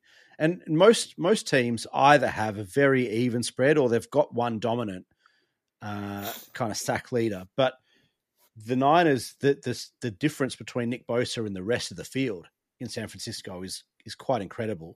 As you look at, you know, the Eagles, for example, there's no kind of one outright, but there's a bunch of guys on, you know, between kind of twelve and eight, um, and and a bunch of other teams kind of, you know, they've got a bunch of guys all kind of on the same sort of number, but I still think that Nick Bosa is probably the single most important player to a single franchise uh, in the league for, for that very reason. But the other question I had for you is heading into playoffs. If Jimmy G is good to go come week one of the playoffs, do you bring him back or do you keep Brock Purdy? Because Brock Purdy's been really good. He's he's been he's been calm, collected. Uh, I think he's made more plays than Jimmy G. Uh, But he's got no playoff experience. And that's one thing that Jimmy G does have. He's got playoff experience. He's taken, taken the Niners to the bigger stage. Uh, you know, uh, it, it's a really tough decision for uh, for Kyle Shanahan. Yeah, it's a it's a great question. Absolutely great question, and, and not one I can answer, I don't think, because I, I really don't know. It's what would you do? I, I kind of have to... That's if if you can hear that, that's uh, that's Ryan scratching his beard, thinking. He's got his he's got his thinking yeah, face on. I, um, yeah, that's a great question. I think I probably lean towards staying with Purdy, especially the way he's me too. Yeah, his poise and, and his kind of game sense at the moment has been fantastic, and nothing to take away from Jimmy Garoppolo because he has played in those big games like you mentioned, and you know N F C Championship game, a Super Bowl, of course. Unfortunately, hasn't won either of those. Well, he did win an N F C Championship to get to the Super Bowl, of course. But, yeah, I don't know. I think you just kind of – it'd be a big decision to rush him back. Um, maybe not rush him back, but to come in, you know, with three, four, five, six weeks off or whatever it is before he plays. Um, I think you stay with Purdy, which is, yeah, incredible to think. It's it's amazing, but I, I completely agree. And I think it's not so much that – that he's a, a rookie Q B doing incredible things. It's just that he's doing the basics. It's just the fundamentals. And like mm. you said, looks like he looks like a five or ten year vet, just doing the things that he needs to do to win. Um, and that means not necessarily making huge plays, but getting your playmakers involved and getting them to do the hard work and just doing the things that keep your team ticking. And, and funnily enough, that's the stuff that Jimmy G was doing so well on that Super Bowl run. Was just doing those things and, and game management yeah. and team management and, you know, all those sorts of things that Brock Purdy looks like he's been doing for years. Um, so, yeah, I, I agree. I'd, I'd be sticking with uh, sticking with Brock Purdy. Yeah, it's a, it's a huge conundrum uh, for Kyle Shanahan, but, yeah, one we're both in agreement there. And, yeah, who would have thought uh, when, when Jimmy G went down that we'd be kind of saying these things. Um this far into the season now, but yeah, the, the Niners look to have found someone with Brock Purdy, and it'd be interesting to see, of course, what plays out in the offseason, of course, as well. Uh, two games at eight twenty-five as well. Uh, the latest slate of Monday morning uh, kicks off with the Minnesota Vikings at the Green Bay Packers, a huge N F C North showdown. The Packers, surprisingly, though, minus three favourites, total forty-eight and a half. Is that kind of how you see it? Yeah, it's a really tough one. The Packers... I think outside of preseason expectations, have quietly won their last three, and somehow they're at seven and eight and third in the N F C North, remain in the playoff hunt, like we, we touched on earlier in the show, but I'm not sure that that's enough to have them three-point favourites against the division winners. I mean, the, the Vikings aren't a great side. I've been saying it all year. They're not a great side, but they do keep finding ways to win. They're sitting nicely at twelve and three, including a two-touchdown slapping of the Packers in week one. And outside of an overtime win over the Cowboys, the Packers haven't really beaten anyone of note this season at all. They've They beat the Dolphins on a four-game losing skid, the Rams, Chicago twice, the equally mediocre seven and eight Buccaneers by two points, the no-offense Patriots by three points. I can't take the Packers here at, at minus three, even at home, uh, by a field goal over the twelve and three Vikings, who have shown all year that they just get it done. Whether it's close games or not, they just get it done. Uh, Minnesota plus three for me, and and I'm not saying they're going to win it because the Packers could quite easily win this by two or three or whatever. But, you know, I think the Vikings, the Vikings would feel a little bit hard done by to be three point underdogs in this one. Yeah, it's, it's probably a good point. I mean, the win record would suggest that, but the way the Vikings have just kind of been squeaking over the line, I mean, they've done it all season, but yeah, the last couple of weeks have been a little bit concerning for mine. The Packers have found something, haven't they? And, and you don't kind of bet against Aaron Rodgers in these games, as I've we learnt last week, although I think most of us would have stuck with the Dolphins at home. However, the Packers, as bad as they've been, they're, they're still alive and, and well and truly alive. And if they win out, they're every chance. And uh, obviously starts with a win um, this week at home against the Vikings, who kind of touched them up, and, and probably the biggest win of the Viking season, well, comfortably the biggest win of the Viking season earlier this year when they when they pants the um, the Packers at home. But so a bit of a revenge on the mind for, for Aaron Rodgers and the Packers, who of course have owned this division for so many years, and, and of course this this matchup. But yeah, I think Minnesota, they're still actually fighting for the number one seed in the N F C, mate. But uh, I don't know if that'll be um, you know a chance after this week, but. Yeah, I just think it's a stay out for me. I, I really don't know how to play this one. Um, a little bit surprised with the line, though, being minus three for the Packers. If I, I, was too. If I had to play, I'd probably play the Vikings plus as well, mate, just because of how they played and how close they keep the games. But, yeah, stay out for me. Can't be confident in this one. Um, but, yeah, really interesting game, and I'm looking forward to watching that one. Uh, another game, Battle of L A. This time it's the Rams at the Chargers hosting at SoFi Stadium. Of course, they're co-tenants, but it's the Chargers home game in this one. Chargers minus six and a half point favourites, total forty and a half, and it's it's a complete stay out for me. It's a gross game. The Chargers should win. They don't have much to play for though now with with a, play, a playoff clinching spot last week. They do obviously have to to fine tune, as we mentioned at the top. Uh, get ready for those playoff run now. And we saw what the Rams did last week in that stadium against the Broncos. They piled up fifty-one points. Baker Mayfield putting his name out there to potentially be a starter somewhere next year. Um, Cam Akers is just all of a sudden, if you stuck mm. fat with him and kept him in fantasy, were rewarded last week with three touchdowns. And he kind of looks like the Cam Akers we all thought he would be at the start of the season. When he, I remember sitting with you in Uh, week one in the opening game of the season when they were playing the Bills, and they just weren't using him. And we were like, what the fuck are you doing? Yeah. Run the ball with Cam Akers. Yeah. I think I I think I drank three pints in frustration. Yeah. And it took to week seventeen until really we saw the usage increase, and um, you know, he, he kind of rewarded all his all his faithful backers um, last week. But yeah, different story this week against uh, the Chargers, who have actually been awesome on defense the last few weeks. That is one thing they have improved on, the Chargers. Um, their defense is getting better, and I know they only played the Colts last week. But they were they were pretty dominant, but uh, yeah, it's a stay out for me. It's a, it's probably exactly right line, and I think it's a, a stay out for myself. Yeah, it's it's it's a really tough one. It's the Chargers were good to me last week. Uh, they got over the line pretty comfortably in the end to cover against the Raiders, but. I don't know. I, I don't want to push my luck. Uh, they have been psychotic, the Chargers, this season. And the Rams, despite having a pretty woeful season, just dropped a fifty-burger on the Denver defense in Denver. So it's, uh, yeah, it's a no no play for me. Um, no thanks. Yeah, moving on. I think uh, less said, the better. Sunday night football. This was this game. I can't remember what was in place of this, but this game has been flexed to a Sunday night football game. First time these two teams will meet in prime time for a number of years, but it's one of the best rivalries in football. It's the Pittsburgh Steelers at the Baltimore Ravens.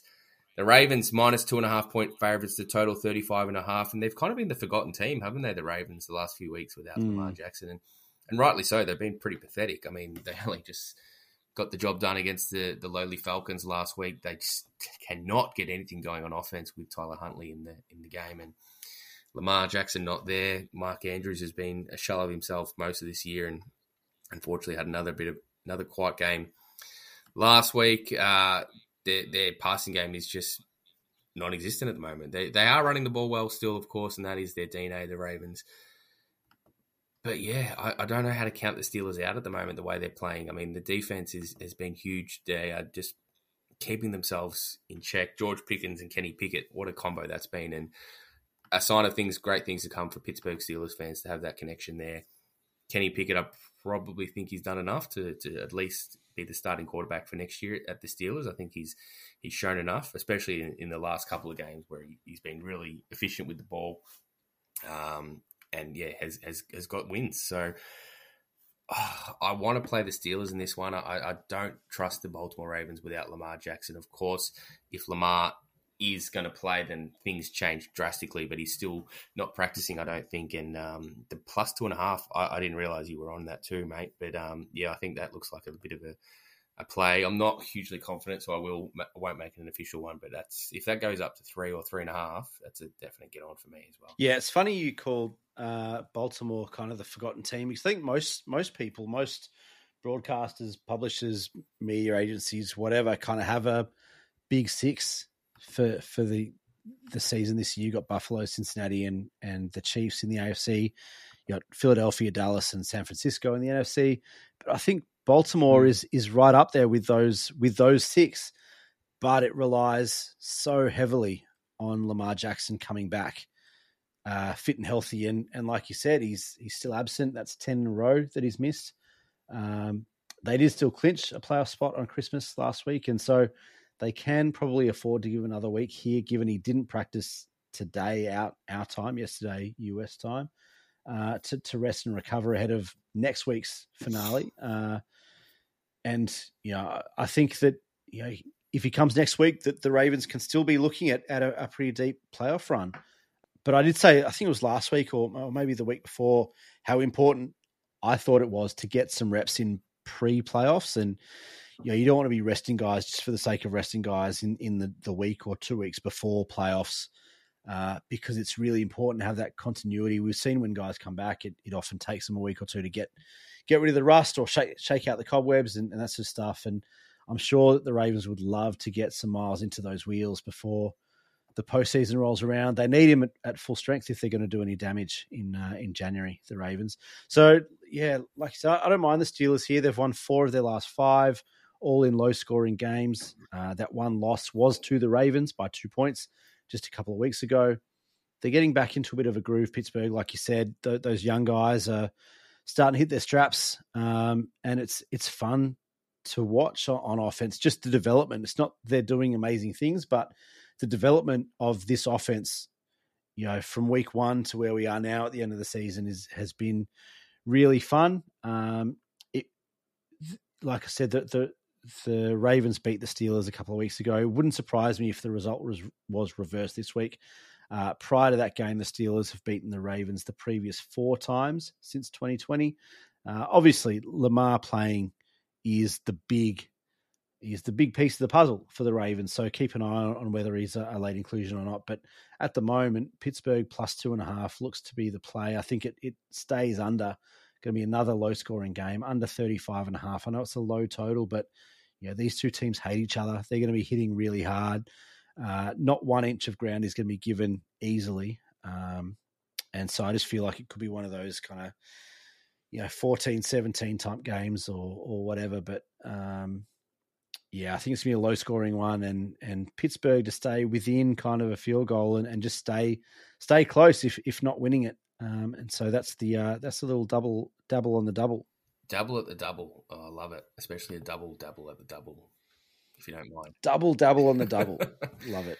Bit of a tongue twister, but let's move on. Uh, I do like it as well, mate. I think um, the unders, uh, as low as that is, that it's almost a lock, isn't it? Like it's just there's just no offense from either of those two teams at the moment, really, especially the home side in the Ravens. If if Lamar if if Lamar plays, then you expect that the that total does come out, as does the line. But yeah, how far the, that total comes out, I'm not sure. It's probably another three or four points, in which case I'll probably still play the unders anyway. I think you're right. That's, um, yeah, there's no way you could play overs in, in, in despite that low line for either of those teams at the moment. Uh, but the game of the round comfortably, and it's probably potentially has game of the season chances as well if all lives up to the hype. It's the Buffalo Bills up against the Cincinnati Bengals. Uh, huge game for this one for both teams because um, there is implications. I know the, the Bills have locked away um, the A F C East, and, and potentially the Bengals can do that with the N F C North. Um, well, I don't think they can actually, even if they win, but huge for the Bills, especially, that could lose their number one seed. But the Bengals go in with the hottest form in the league right now. Uh, they go in, though, as slight underdogs, plus one and a half total, forty-nine and a half, mate. How you how do you see this one? Oh, it's a great way to end the week, uh, especially coming off that Pittsburgh-Baltimore, which should be a low-scoring, you know, really tight, hard-fought affair to, to this one, which I'm hoping is going to be really open and, and offensive kind of focused. And, and I'm leaning the overs on that. Uh, to- the total of forty-nine and a half equates to seven touchdowns with the extra point. Uh, and you have to assume that both of these offenses are going to be playing at full capacity. The Bengals need one more win to clinch their division. Uh, they face the Ravens next week for what could be a defining clash, uh, unless they win this one. So, you know, get this one over the line and, and they don't need to worry about next week against the Ravens. So I see them going head to head with the Bills, and seven touchdowns is very achievable between these two offenses. The Bengals average three and a half touchdowns per game from their offense on their seven-game win streak. The Bills have averaged three point one touchdowns on their six-game win streak. Factor in a couple of field goals to, to either team, and, and all things remaining equal, we're, we're fifty-plus points pretty easily. So forty-nine and a half overs is uh, is my play here, but it should be should be a great game to watch. I'm, I'm hoping that it is the game of the year, uh, because everything points to that, and that the talent on both teams offensively, yeah, I think the Bengals have, are, are growing defensively, as we know the the Bills are pretty good on that that side of the field as well. So I think I think this will be game of the year, and uh, I'm really looking forward to it. Yeah, can't wait for this one, mate. Uh, I think, yeah, it's got all the makings for to be game of the season vibes, and uh, why not? They're, they're probably two of the best teams, obviously, in the in the league, let alone the A F C, of course, and. Um, Yeah, it's just going to be a huge, huge game because obviously a Bengals victory kind of throws um throws a bit of a screw in the in the works there. The Chiefs could potentially um jump up to the number one seed if the Bills lose.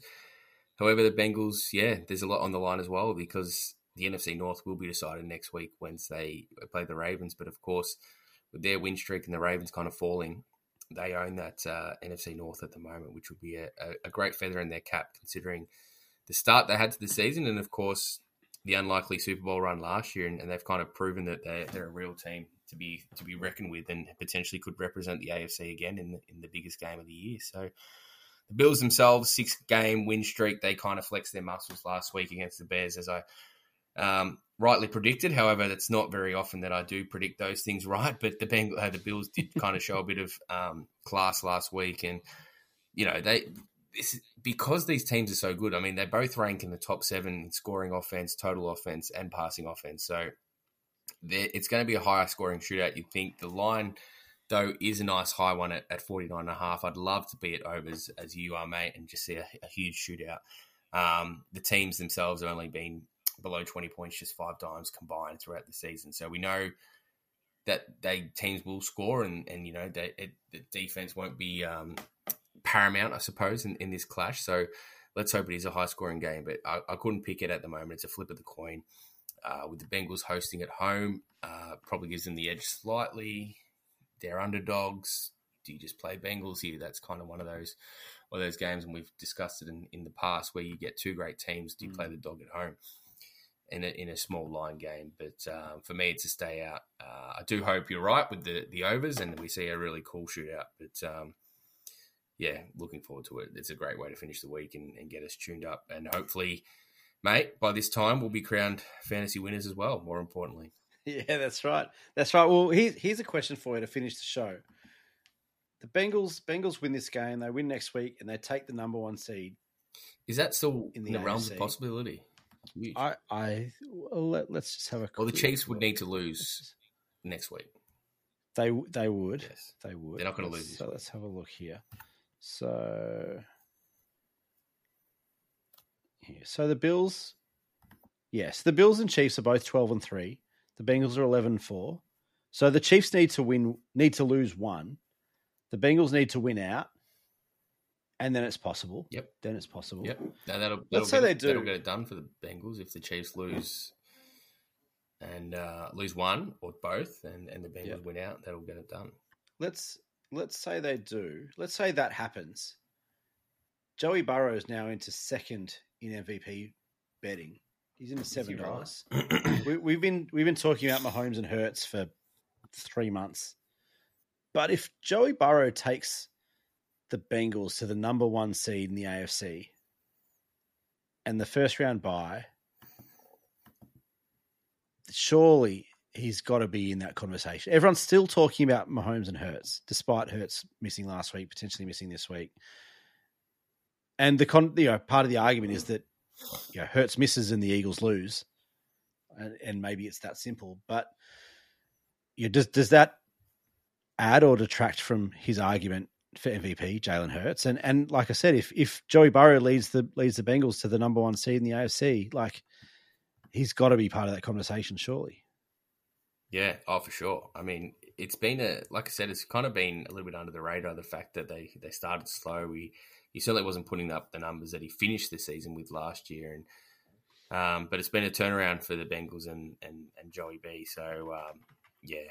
Uh, looking forward to kind of seeing um, how it all plays out. But, yes, it obviously starts on, on Monday Night Football. And, yeah, I, yeah, I, maybe the team that wins this is the team to beat. I don't know. But the Chiefs are obviously sitting pretty as well. So, yeah, uh, all to play out for, mate, in Week seventeen. Thanks for listening, though, everyone. I know it's been another long episode, and we've, if you've made it this far, we really do appreciate it. But Nick and I got carried away again. We... We have missed talking football with one another, missing a couple of weeks. So um, we appreciate you guys. Just love the game. That's it. Love the game. Absolutely. But no, nah, it's been another fun episode. So thanks for listening, Nick. Thank you so much for joining me, mate. Uh, in a busy week in between Christmas and New Year's where no one knows what day it is. So we almost had to postpone because we didn't know what was going on, what day it was. So. No, no, appreciate it. And this this uh, hosting gig for you, look, I think it looks good. I think we kind of handed handed over hosting reins to you mid season when uh, when I was crook, and uh, I think every week it's just been like, "You're going to host again, please, please host again," and, and you have, and I think you've done a great week. job. It was just, um, we just I, did, I didn't it. ask this week. You just did it, which was great. So yeah, awesome. Well, no, I think it's been good. I think it's been good, and and I think it's been a really good show. Pretty much most of the year when we've you know actually gotten up to do it. And we've missed a few episodes this year, but uh, I think it's been a pretty good show. Well, mate, let's uh, before we do sign off, we haven't chosen a lock. We need do need to do that. Good call, very good. And I'm very good call. Quite undecided this week. There's a few we agree on. There, there aren't. Yeah, there aren't. Be a tough one. Many. There, there's. Uh, I mean, we've got the Jags. We've got the Jags at minus four and a half over Houston. But can you take the Jags at as a lock this time of year? I'm, I don't know. Uh, the Jets.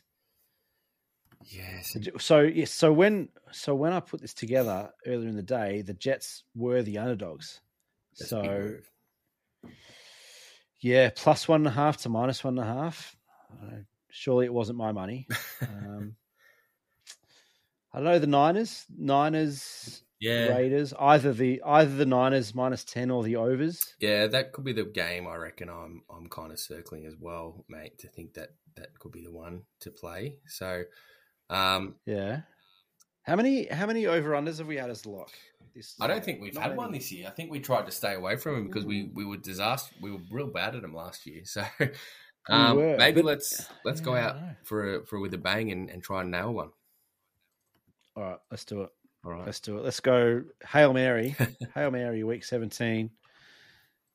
San Francisco at Las Vegas Raiders, over forty-one and a half. Lock of the week. Locked in, Eddie. Locked in. This is to break, to break the push. This is to go eight seven up. Uh, as always, you can follow us on Twitter uh, at Punt Return Podcast, on Facebook, Punt Return Podcast, on Instagram at N F L Podcast, uh, and pretty much everywhere else. Just look out for the Punt Return, and uh, just let us know if there's anything you do want us to talk about. Obviously, we can talk about a lot of things for a long time, uh, as you probably understand if you've listened to this show this year. So, yeah, if there's anything you want to hear from us, just let us know, and we'll probably talk about it because we love it. So let us know. Yeah, absolutely. Great way to finish, mate. Thank you for, for doing that. So you're back to your old hosting duties by running through all the, the social stuff. That's stuff I need to get back to drill into myself so I can cover that off. I haven't done so it for a while. Appreciate you jumping in and, and doing that, mate. But yeah, thanks for listening, everyone, and, and thanks for joining me again, Nick, and we'll catch you again next week on the Punt Return Podcast. Go Bills. Go Bills.